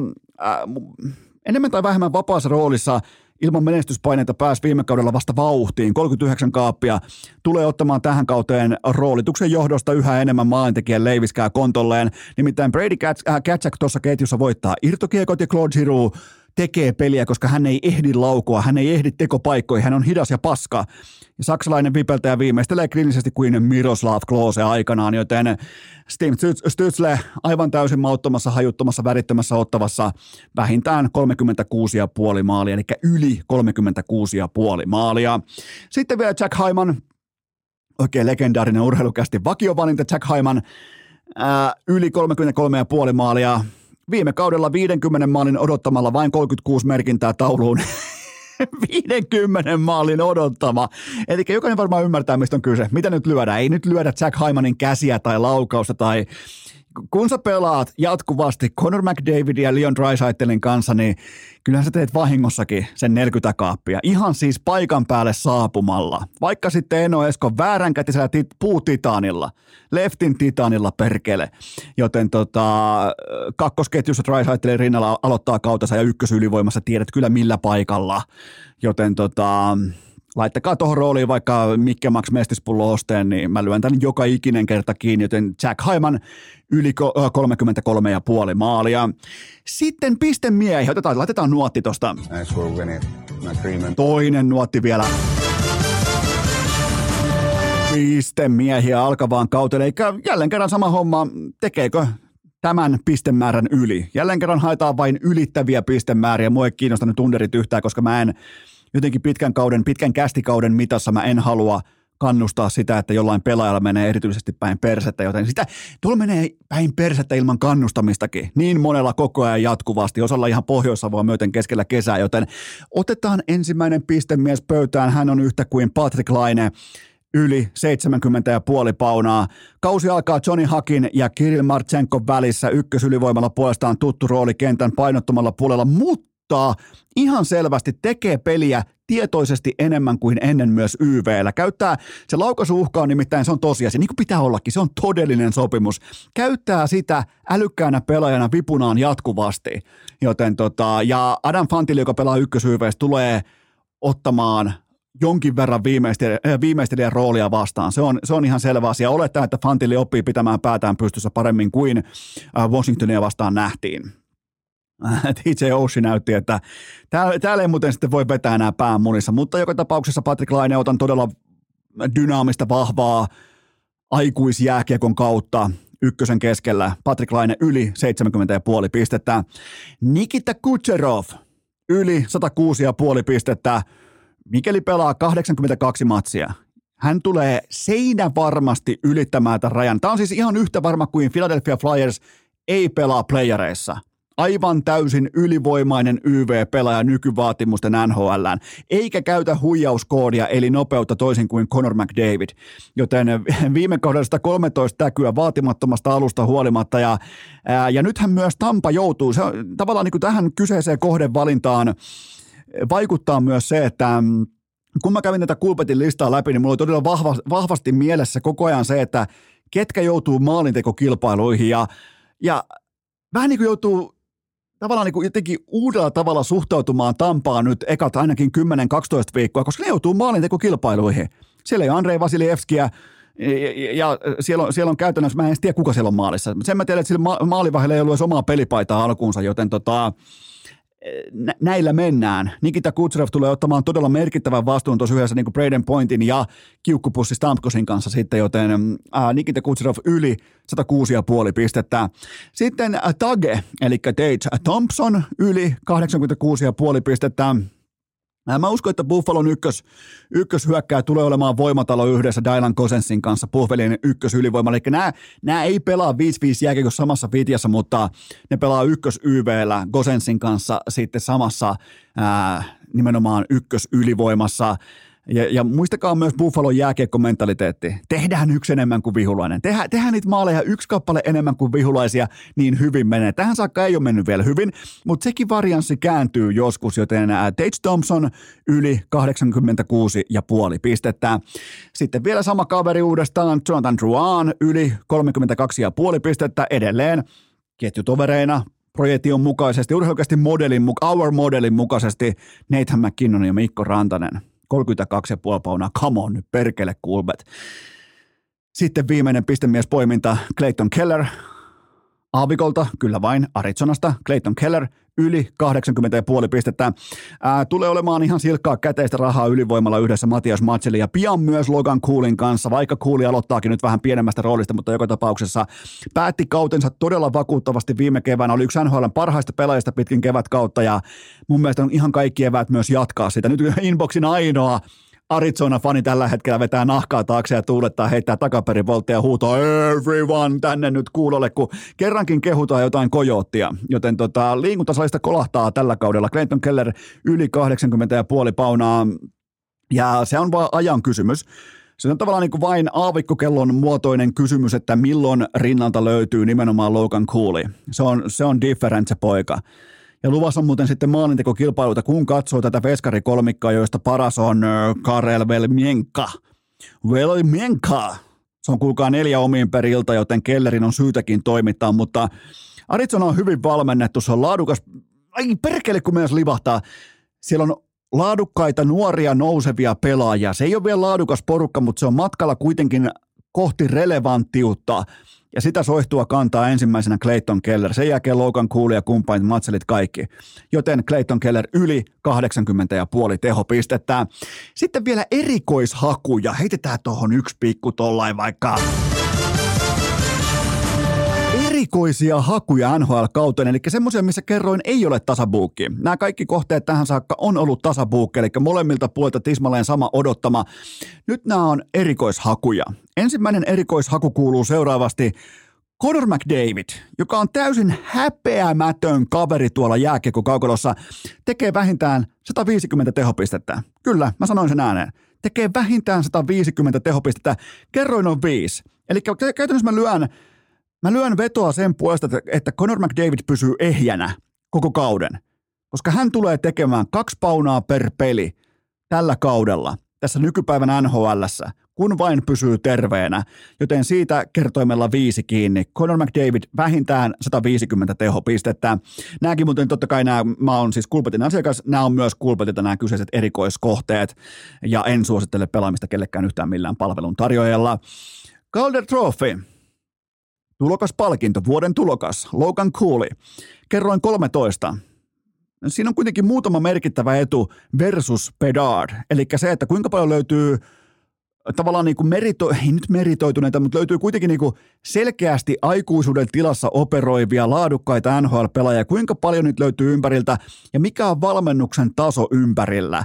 Totta kai Conor Bedard on selkeä ykkös kärki härkä tähän kyseiseen kategoriaan, mutta kyllä mua kutittelee tämä Logan Coolin kerroin 13 koska se poika on erityinen, se on erilainen ja se on Kiekon kanssa aivan täysin poikkeuksellinen, joten tässä voi muutenkin tulla, muistakaa media äänestää näitä palkintoja, tästä voi muutenkin tulla sellainen, että Pedalista tulee vähän jopa sellainen niin kuin liian kliseinen valinta, joten mediahan haluaa aina olla relevantti, se haluaa olla niin kuin uudistuva, se haluaa olla vähän paikoin jopa niin kuin ottaa kantaa ja olla erikoinen. Joten Logan Coolista voi tulla vähän niin kuin sellainen protesti valinta Calder Trophyin äh, ensi kesänä sitten, mutta tämä on, tää on mun pikki kertoimella 13 Logan Cooley.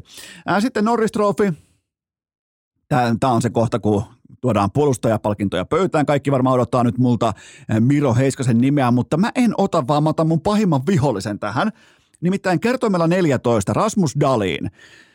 Buffalo Sabres on kuin rakennettu ja erikseen niin kuin hitsattu tätä pokaalia varten tällä kaudella. Tuolla ei ole kellään mitään aikomustakaan puolustaa. Ja kun ei ole mitään aikomustakaan puolustaa, niin silloinhan pakit pystyy tekemään vapaasti peliä. Ja silloin me nähtiin muun muassa San Jose Sarksissa viime kaudella, että ihan kaikki sille pakistolle, kun vaan sitä niin kuin mittaria siirtää sivuun riittävästi, niin se pakki voi tehdä siellä kentällä ihan mitä sitä huvittaa. Ja mä otan Rasmus Dalinilta samantyyppistä sesonkia kuin Erik Kaasson viime kaudella. Mä en, mä en väitä, että hän on – paras puolustaja tai hän tuottaa voittamista joukkueelleen eniten. Mä väitän vain, että tämä kerroin 14 on liikaa tällaisen kaahausjääkiekko-kulttuurin lehtolapselle, joten Härkä Dalin kertoo meillä 14 voittamaan Norris Trophy. Ja kun pysytään tässä niinku, äh, äh, vihapelaajien käsittelyssä, niin otetaan pöytään Hard Trophy, eli koko liikan MVP pysti. Mä uskon, että tuolla on jonkin verran tässä kohdin sellaista Äh, ehkä tiettyä, voisiko sanoa, ei vauhtisokeutta tai tiettyä kyllästymistä. Kurkku alkaa olla täynnä sitä, että jatkuvasti McDavidia, Matthews ja Drysaitelia, niin nyt voi syntyä tällainen uusi median suosikkipoika nimeltään Jack Hughes. Kerroin 18 tulee tekemään sen 105-110 pistettä, ja tällainen McDavid-ähky se on tosiasia. Ja mä uskon, että media haluaa erikseen rakastua johonkin uuteen ja kimaltavaan. Tässä voi hyvinkin olla, koska Jack Hughes toisin kuin McDavid on siis medialle silkkaa kultaa mikrofonin ääressä. Joten siihen ynnättynä sellainen Devilsin ehkä jopa divisionan kärkeen roudaava sesonkin joku 110, 120, 115 paunaa, niin se on siinä. No toimittajat päättää, että vitut mennään mitään McDavid, se on niin, niin nähty se on niin itsestään selvää äänestää McDavidia, niin ne toteaa, että otetaan tuosta toi Jack Hughes kiinni, että se antaa meille jännittäviä haastatteluita ja se on aina jotain mieltä, toisin kuin McDavid ei ole ikinä mitään mieltä. Se näyttää aina tismalleen samalta. McDavidhän näyttää aina samalta, kun se on sellainen niin kuin, vähän ehkä liian lähelle saapuva vanha pariskunta yllättäisi hänet lentokentällä ja pyytäisi yhteiskuvaa. McDavid näyttää aina samalta median edessä, joten tota, vaikka en, en nyt ihan suoraan ehkä listaudu Jack Hughes fanipoika kerhoon, niin siitäkin huolimatta kertoimella 18 lapulle Jack Hughes voittaa Hart Trophyn. Sitten vielä Stanley Cup-mestari Carolina Hurricanes kerroin 11. Mä ostan tätä kyseistä osaketta nyt etupellosta, ettei sitä tarvitse ostaa kertoimella seitsemän tuossa myöhemmin. NHL laadukkain ja tasaisin kokonaisuus. Se on käyty jo läpi. Mun mielestä on turha palata. Siinä oli tämän kauden urheilukästin kaikki NHL-kohdepoiminnat tähän kohtaa ihan pien tauko ja sen jälkeen sitten Juuse Saros. Urheilukääst! Onko Mäkimontu klassikko sitten? Sittenkin Suomen puhuttavin jääkiekkoottelu. Aivan muutaman sekunnin kuluttua otetaan vesinätason kiekkoa kiinni yhdessä Juuse Saroksen kanssa, mutta sitä ennen mun on teille Norris-tason urheilujuomamainontaa. Ja sen tarjoaa Ossi kyllä vain vihreä vipeltä ja nyt kaupoissa löydät sen Miro Heiskasen. Ennen kuin se Norris on tosiasia, niin nyt kannattaa hypätä bändivaunu, nyt kannattaa hypätä vankkureihin, nimittäin Norris on fakta. Ja se voi olla sullakin ihan täyttä realismia, kun sä otat sen vihreän vipeltään sen uutukais Ossin mukaan. Ja ennen kaikkea joko se pullo tai sitten tölkki. Mulla edelleen tölkki menee ennen pulloa, mutta tämä on tavallaan tää on debatoitavissa, joten ottakaa molemmat. Itse asiassa älä ota vain toista, ota molemmat. Muistakaa myös neljä eri tölkkivaihtoehtoa sekä Ossin timanttiset vitamiinijuomat. Kaikki lisäinfo osoitteesta ossi.fi. Muistakaa Suomen juomahyllyissä on vain yksi absoluuttinen alfa ja se on totta kai Ossi. Ja nyt ääneen Suomen spakaatikerho Kerhon kunniapuheenjohtaja Juuse Saros. Urheilukääst! Samalla budjetilla liikkeellä kuin Rane Raunon poika Flowssa. On aika toivottaa tervetulleeksi Urheilukästin seuraava vieras, joka tunnistetaan tässä podcastissa erityisesti siitä, että hän on tällä hetkellä hallitseva kotimaisten NHL-pelaajien etureisi Alfa. Juuse Saros, tervetuloa Urheilukästiin. Kiitos paljon, vaikka en kyllä tiedä, että ei varmaan ihan Esa ohi vielä mene. No me, mennään suoraan asiaan, koska sä oot ottanut niitä kuvia riittävästi, missä on sellaista niinku poikkivalotusta ja ylä, ylä sellaista niinku oikein kunnon teatraalista valotusta, niin on, onko tämä niinku tavallaan sun statementti nyt tähän, että sä haluat ainakin haastaa Esan?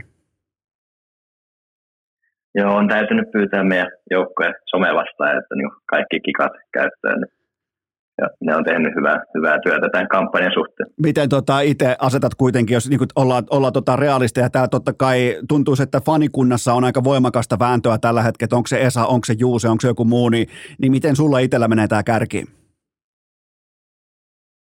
No kyllä se pitää nöyrtyä, ainakin kuvien perusteella, niin, niin Esalla se Esalla eniten, eniten kiristää hausta etureisistä. Mitenkäs siellä menee? Sä oot ollut nyt jo useamman tovin siellä Pohjois-Amerikoissa, niin, niin miltä se, onko vähän niin kuin kotiin palais tässä kohdin?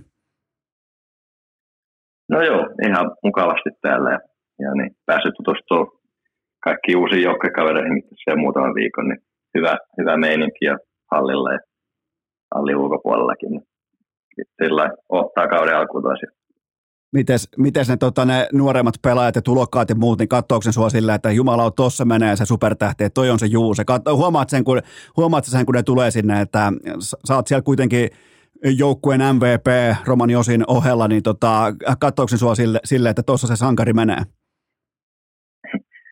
No en, en mä nyt sillä ole mitenkään erityisen huomannut, että, että niin, meille tuli nyt noita vanhempia pelaajia muutama ja O'Reilly ja sun muuta, niin, niin, niin niitä, niitä ne varmaan noita vanhempia vielä vähän enemmän katsoo ylöspäin. Niitä, Vaan vielä, vielä niin. ehkä kuitenkin vielä koen itseni ainakin henkisesti niiden nuor, nuorempien tasolla.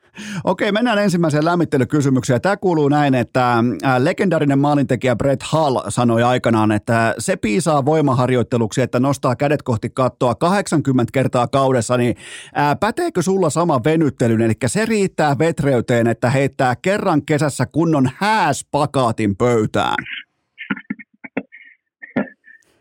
No, sitä pitää, nyt varsinkin kun vanhemmaksi tullut, niin, niin alkaa paikat järkistää, niin enää ennen se on ehkä mennyt sillä nyt, nyt pitää vähän tehdä töitäkin se eteen, että pääsee vetämään sen kikan.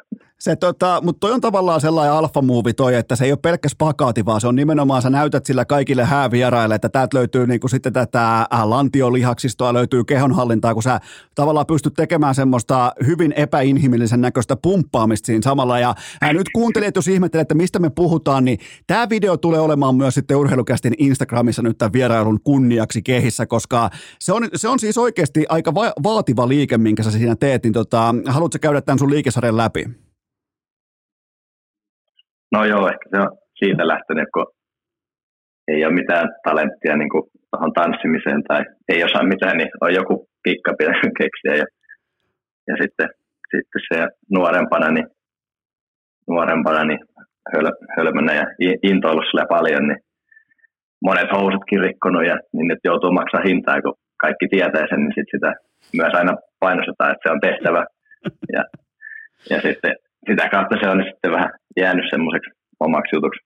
Ja, ja, ja täältä mittavat lämpimät onnittelut meitä naimisiin nyt kesällä, niin, niin tota, upea, upea homma ja ilmeisesti e, elämä hymyilee. Joo, kiitos paljon. Ei, kyllä tässä ei ole, ei ole mitään valittamista. Mutta kyllä mun täytyy sanoa, että jos mä olisin ollut kutsuvieras-listalla ja sä et olisi heittänyt tätä Juuse Saroksen äh, spakaatia tiskiin, niin mä olisin todennäköisesti ottanut hatkat. Mä olisin varmaan lähtenyt menee niistä häistä, joten kyllähän sun omissa häissä se ehdottomasti myös pitää vetää.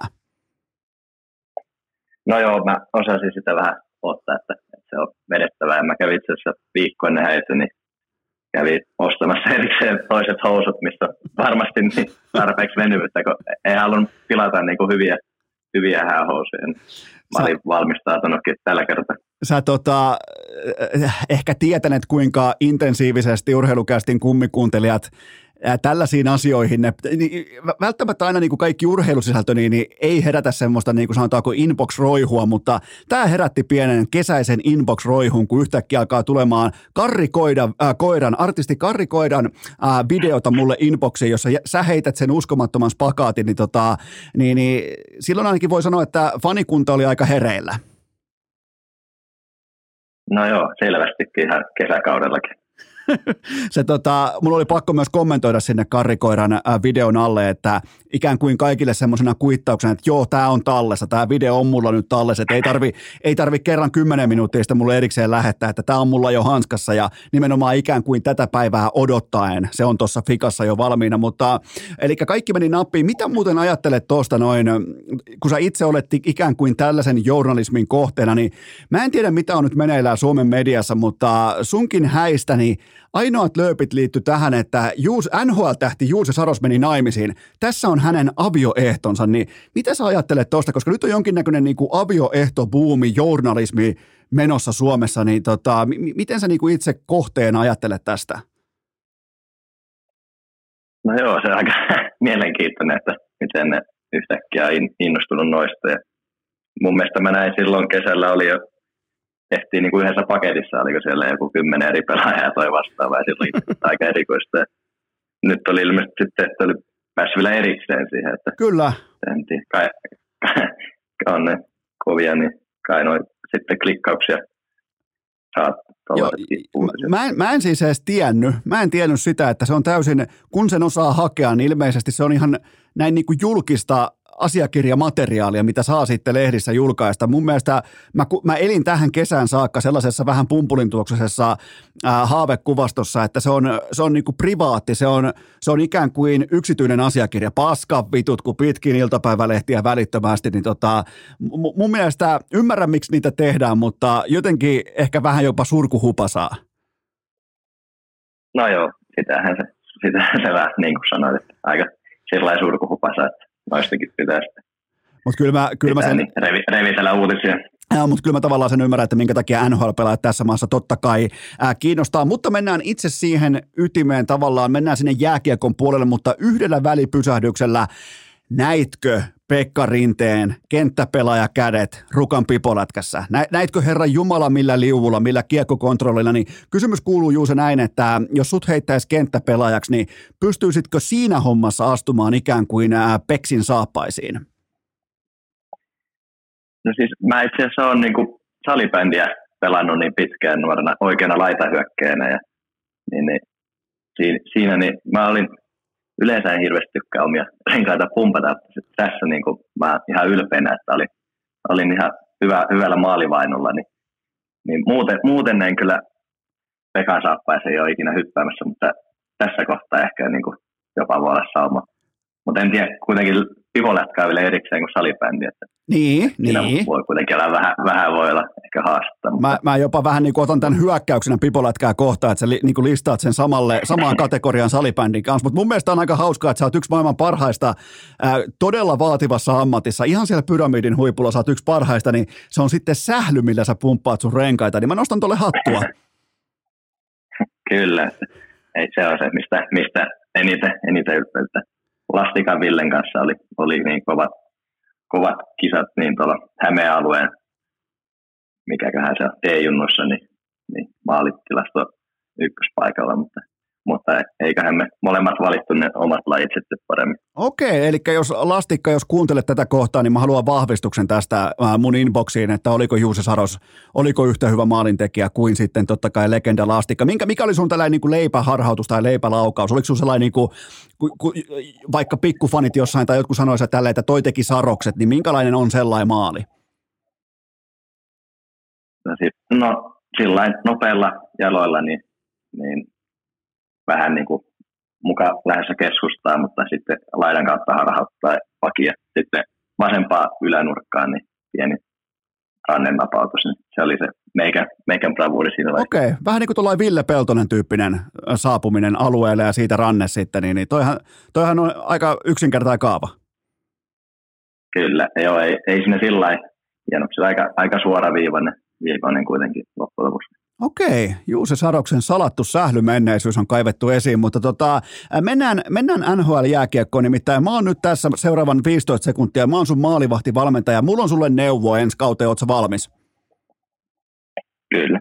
Ä, kannattaa jatkossa ottaa kiekkoa kiinni myös loka- ja marraskuussa. Ihan, ihan vaan niin kuin tällä, tällä yksinkertainen ohje, niin tehdäänkö tästä ikään kuin huoneen taulu? No joo, kyllä sitä niin kuin aika monta vuottakin olla, ollaan koetettu, että se on jännä, että mikä siinä on ollut. Monesti sillä tullut training campille ja tuntunut, tuntunut tosi hyvältä, no, niin lähtee saman tien hyvin, hyvin käyntiin ja tollain, niin en tiedä, pitääkö se sitten jotenkin vaihtaa suunnitelma, että tulee jotenkin huonossa kunnossa ja ei mikään taas ole training campille ja sitä kautta lähtee ehkä ke- keksiä jotain uusia kikkoja siihen, mutta, mutta joo, Koska, Katsotaan, koitetaan nyt tällä kaudella. koska sä oot meinannut voittaa Vesinan sillä, että sä oot antanut ehkä tuommoiseen kymmenisen peliä muille eteen. Ihan noin niin kuin, ei siinä nyt tokikaan kaikki on mennyt, mutta siis se on ollut kuitenkin semmoista suorittamista, mikä ei ole ollut sitä Juuse Sarosta, mutta sitten sen jälkeen, niin sanotaanko jostain joulu, tammi, helmikuu, niin saattaa olla luukut kiinni ihan täysin, niin olisiko nyt syytä training campilla päästää ihan kaikki kiekot selän taakse ja sitten suoraan pompusta liikkeelle runkosarja ja ottaa sen Vesinan kotiin sieltä?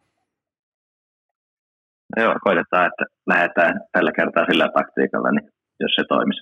Onko siinä, onko siinä löydettävissä jotain, mä, mä tiedän, että totta kai jos puhutaan ihan vakavissa, niin onko siinä tavallaan löydettävissä jotain yhtäläisyyttä nimenomaan kausien välillä, että miksi se on lähtenyt noin ja nimenomaan sitten se on myös päättynyt useimmiten äärimmäisen vahvasti, niin onko se, onko se löydettävissä mitään?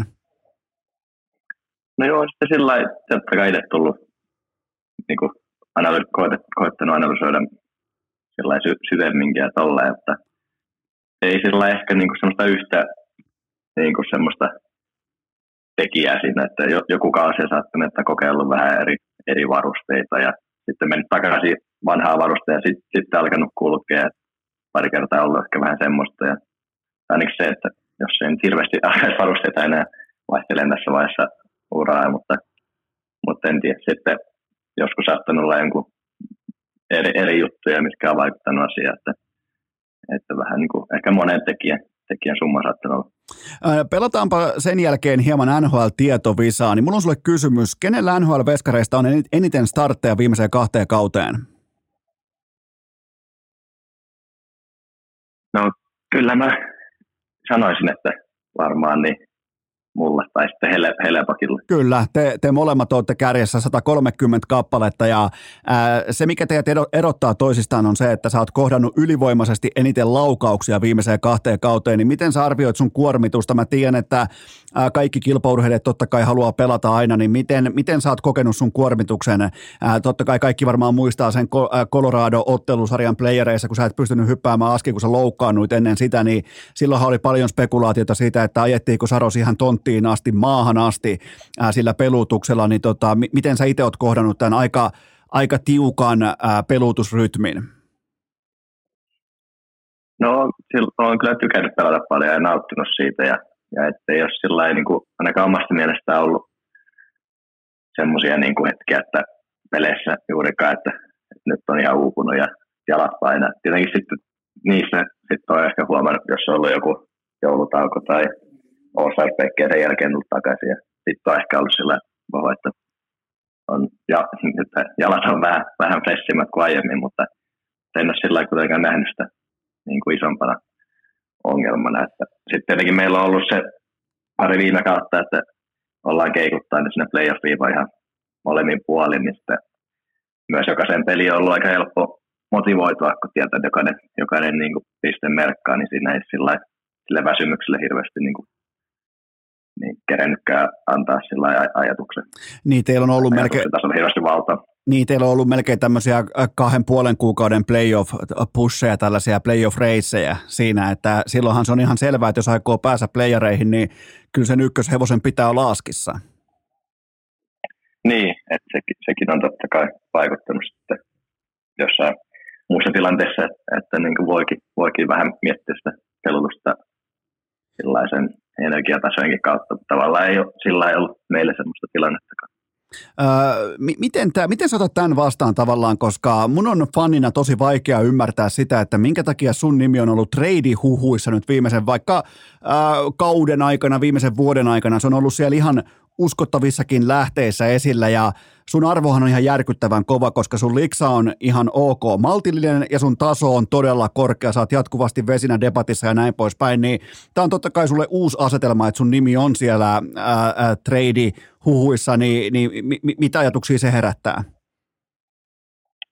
No joo, totta kai siihen niin aina vähän sillä koittaa että se kuuluu siihen bisnekseen, mutta, mutta sitten tietenkin niin nyt musta kesällä, kun oli jotain, joku kaveri lähetti, kun oli jotain feikki twiittejä tehty sillä ihan uskottavilla tileillä ja, ja sitten meidän niin GMkin soit, soitti pari kertaa sillä, että, että, eka, että en ole treidaamassa sua. Ja sitten kaksi päivää sen jälkeen tuli uusi soittaja ja aloitti puheella, että tehtiin just trade, niin vaikka en, mä en ollut siis sitten, kyseessä oli toinen pelaaja, josta kertova etukäteen, niin kyllä sinne kuitenkin niin kuin, alkaa niin kuin, sydän vähän hakkaa kovemmin ja talleen, että, että kuitenkin ihmisiä ollaan, niin, niin, niin kyllä ne sitten kun se tavallaan se tuommoinen NS-paikka niin lähenee, niin kyllä siinä, siinä niin kuin vähän saa niin kuin jännitellä, vaikka niihin sillä voi vaikuttaa. Oliko se puhelu siis tällä, että hei Juuse, me ollaan tehty trade, ja sitten siinä on sellainen pien tauko, johon sä et kuulu. Oli, oliko se vähän tällä? Joo, se al- alkoi just olla. Just pari päivää ennen oli tullut niinku puhelu, että ei ole treidaamassa ainakaan tällä hetkellä, niin sitten, sitten se seuraava puhelu alkoi. Mä, toi Trotsi, se on hyvä ja siellä löytyy tuommoista pientä huumoripuoltakin, niin uskon, että se vähän niin kuin tahallaan, tahallaan jopa teki sen, sitten se vaan naureskeli sinne perään. Mä olin, mä olin meinaan just kysymässä, että, että mä en siis tiennyt, en tietenkään voi tietää, mutta, mutta että Barry Trotsista löytyy tällä puoli. Joo, joo että totta kai tosi niin kuin jämäkkä ja määrätietoinen mies, mutta sillä kuitenkin ihmisläheinen myös ja löytyy myös vähän tuommoista tuommoista niin huumoripuoltakin. Mieti, kun sä olisit sellainen äkkipikainen salibänditähti vaikka, niin sä olisit saman tien painanut punaista luuria kamat kassiin ja me ilmoittanut, niin kuin, että nyt saatana, nyt lähdetään helvettiin täältä, kun ei olisi kuitenkaan GM, jos kerännyt ihan sanomaan edes lausetta loppuun saakka, niin eikö se ole ihan hyvä, että sut on tunnettu aika niin kuin lehmän hermoista? No joo, ehkä sitä oli, oli hyvä tässäkin tilanteessa. Mutta on oikeastaan aika hyvä kuitenkin, koska silloin kun on ollut niitä, eihän toi niin kuin suoraan, jos sen ampuisi jostain pystymettästä, mutta nyt kun on ollut nimenomaan vaikka, on, on ollut viitteä, on ollut uutisointia, on ollut siitä, että mikä on vaikka Sadoksen trade-arvo ja näin poispäin, niin, niin se, että GMkin pystyy laittaa sen vähän niin kuin leikin puolelle, niin sehän tarkoittaa sitä, että eihän ne sua, eihän ne sua kauppaa ikinä. Niin, tai kyllä sinä mainitsit jotenkin, että ei, ei voi ikinä sanoa ikinä, mutta, mutta joo, kyllä se niin kuin, totta kai kiva, kiva tuommoinen ele myös, että tavallaan kesken kaikkien huujen niin kuin vähän, vähän niin kuin haluaa myös pitää mut siinä kartalla, niin, niin sillä tietenkin ihan, ihan kiva merkki, mutta joo, niin kuin sanottu, niin näillä totta kai voi tapahtua ihan, ihan mitä vaan milloin vaan, mutta, mutta sillä kiva, kiva homma, että tavallaan niin kuin, piti myös kartalla vähän, missä mennä. Nimenomaan avoimen kortin molempiin suuntiin, niin että oot sitten myynnissä tai et, oot sitten kaupattu tai et, niin, niin johtaville pelaajille kerrotaan se etupellosta, että mitä me ollaan tekemässä. Niin se on mun mielestä niin kuin aika, kuulostaa aika niin kuin fiksulta toiminnalta. Joo, ja muutenkin on tosi paljon tykännyt, kun ääni tuohon niin hyppäsi, hyppäs kelkkaan mukaan keväällä ja tavallaan just se niin kuin aina kaikki sillä rehellisesti ja avoimesti ja kenenkään ei tarvitse niin kuin hirveästi arvutella missä mennään. Ja se toi saman tien niin kuin semmoista hyvää, hyvää energiaa tuohon, että senkin takia vaikka just keväällä meiltä, niin meillä oli puolet tokkosta loukkaantunut ja, ja sitten treidattiin neljä viisi jätkää, niin kuitenkin pelattiin hyvin loppukaudesta, niin uskon, että sillä oli myös siellä siihen merkitys siihen, että minkä energiaa se tavallaan toi. Kaikki varmasti haluaisi näyttää myös uudet GM. No varmasti just näin. Otetaan, puhutaan vähän laukomisesta. Mulla on tällä hetkellä joku Juusa kuulee jonkinnäköinen laukomisfetissi. Mulla on ihan oikeasti tässä pihassa, mulla on kohta laukomislevy ja mulla on tuossa kohta maali, koska mä oon nyt syttynyt laukomiseen näin 39-vuotiaana perheen isänä, mutta ää, mua kiinnostaa nyt, koska sulla on, mä en ole ikinä ollut itse maalissa ja mä en pysty tavallaan mä en pysty tavallaan asemoimaan omia silmiäni siihen tehtävään, jossa pitäisi pystyä pysäyttämään helvetin kovaa liikkuvia kiekkoja, niin kerro mulle tästä niin sanotusta Conor Bedardin tyylistä laukoa, eli se siirtää kiekkoa poikittain just ennen sitä vetoa jonkun ehkä 30-35 senttiä ja muodostaa siihen sivuttaisliikkeen, niin kerrohan nyt mulle, koska mä en tiedä, onko se – onko se pien siirto siinä, niin onko se se avain kaikkeen? Tekeekö se siitä sen laukauksesta nimenomaan sen, että se on hyvin, hyvin erityinen ää, maalintekijä tulee olemaan nhl No joo, kyllä se tietenkin se pieni siirto muuttaa sitä kulmaa saman tien, että, että maalivahtaja sun pitäisi myös koittaa ottaa vähän se pieni liike itse, että sä oot siinä ennäs kiekon takana, mutta en ole tietenkään vielä kohannut pedalin laukausta, mutta mä uskon, että vielä isompi asia siinä, miten se, miksi se on niin hyvä se laukaus, että se, se lapa, että sä et pysty sitä lapaa lukemaan. Se lapa saattaa niin kuin osoittaa ihan mihin suuntaan tahansa. Se kiekko saattaa lähteä ihan mihin suuntaan tahansa. Että, että se on vähän, vähän sama kuin näillä muillakin parhailla maalintekijöillä. Me, meidänkin joukkoista Forsberg Filippi niin ampuu suht samalla tyylillä, että, että sitä lapaa niin kuin on, on vaikea lukea. Niin Kerro, kerro vähän niin tuosta, kerro, kerro nimenomaan tuosta lavan lukemisesta, että et, et anna mulle vaikka joku niinku esimerkki, että mitä se tarkoittaa. Onko se siis se release point niin sanotusti, mä puhun täällä kun Jussi Saarinalla yhtäkkiä kääntää, kääntää englanniksi näitä asioita, mutta siis, siis, siis tota, onko se nimenomaan se, se hetki, kun kiekko irtoaa lavasta, niin se lapakulma, kun sä luet, vai mi, mitä sä tarkoitat sillä lavan lukemisella? No joo, just se tavallaan, että, että kun siitä niin kuin kun itse on kasvanut jääkiekon parissa sä oot kasvanut, miten pelaaja on opetettu laukoon, ne on aika semmoisia niin perinteisiä napautuksia tai rannevetoja.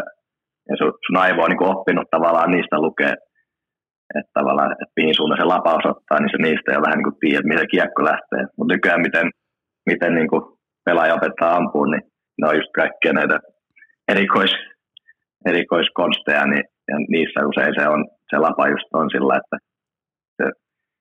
sun aivoissa tai silmissä siinä, niin kuin se saattaa näyttää sillä, että se lapa osoittaa vaikka, että kiekko on lähdössä oikeaan yläkulmaan ja sitten se tuleekin vasempaa alakulmaan, niin, niin se on ehkä se just tavallaan, että tällä niin kuin tavoin niin, niin, niin pystytään hämään, hämään niin kuin nykyään. Okei, eli tavallaan sä entisenä sählynpelaajana saat jopa vähän niin kuin etua, koska sä maalintekijänä tiedät sen, että miten sählyssä voi manipuloida sitä palloa nimenomaan vaikka kantaamalla tai tekemällä pyöräytyksen siinä samalla tai jotain muuta vastaavaa, niin, niin onko tämä nyt ikään kuin, ja tämä ei ole mitään vitsailua, onko tämä ikään kuin tulossa nyt myös jääkiekkoon? No joo, kyllä se on niin kuin aika lailla sitä, että, että just ei hirveästi enää näy semmoisia perinteisiä niin kuin rannen näpäytyksiä niin paljon, varsinkin jos näitä nuorempia katsoo. Se on melkein aina se, että vähän sillä pedalin tyylillä tietenkin pedal on niin kuin vielä vienyt sen niin kuin seuraavalle levelille sen, että se on niin, kuin niin hyvällä tasolla se, se kuti, mutta se on niin kuin enemmän nykyään se juttu, millä, millä kaikki tulee tulevaisuudessa ampumaan kun mä katsoin tota pedalin laukomista tuossa, niin, niin, niin mun on ihan pakko sanoa, että mulla on vähän sellainen tuntuma, että kukaan ei tule saamaan kiinni sitä laukausta. Ja, ja pahoittelen, mä nyt vähän niin kuin potkin sun ammattikuntaa tässä, mutta se on siis, se on niin nopea, se on niin tarkka ja se tekee sen, se niin kuin ikään kuin muodostaa siihen itse itselleen myös poikittaisyötön samaa rahaa, niin, niin toihan on vähän niin kuin huijauskoodi.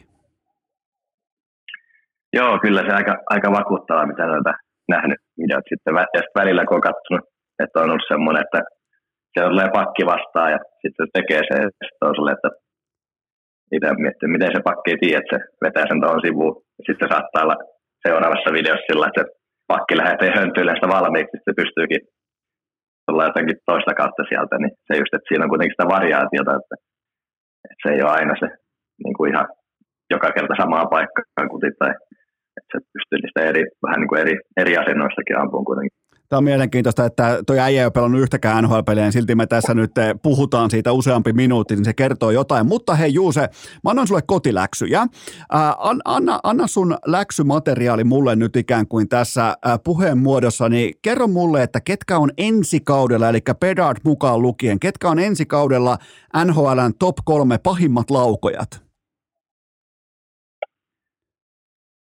Kyllä niin, toi Tage Thompsoni sanottaa Buffalosta. Okay. Se on kuitenkin se, kau, se on kova kuti ja se vipuvarsi niin myös pitkä, että se pystyy sitä kulmaa vaihtelemaan. Ja sitten no Auston Matthews, vähän sama homma, mutta, mutta sitten Leftin puolelta. Ja Joo.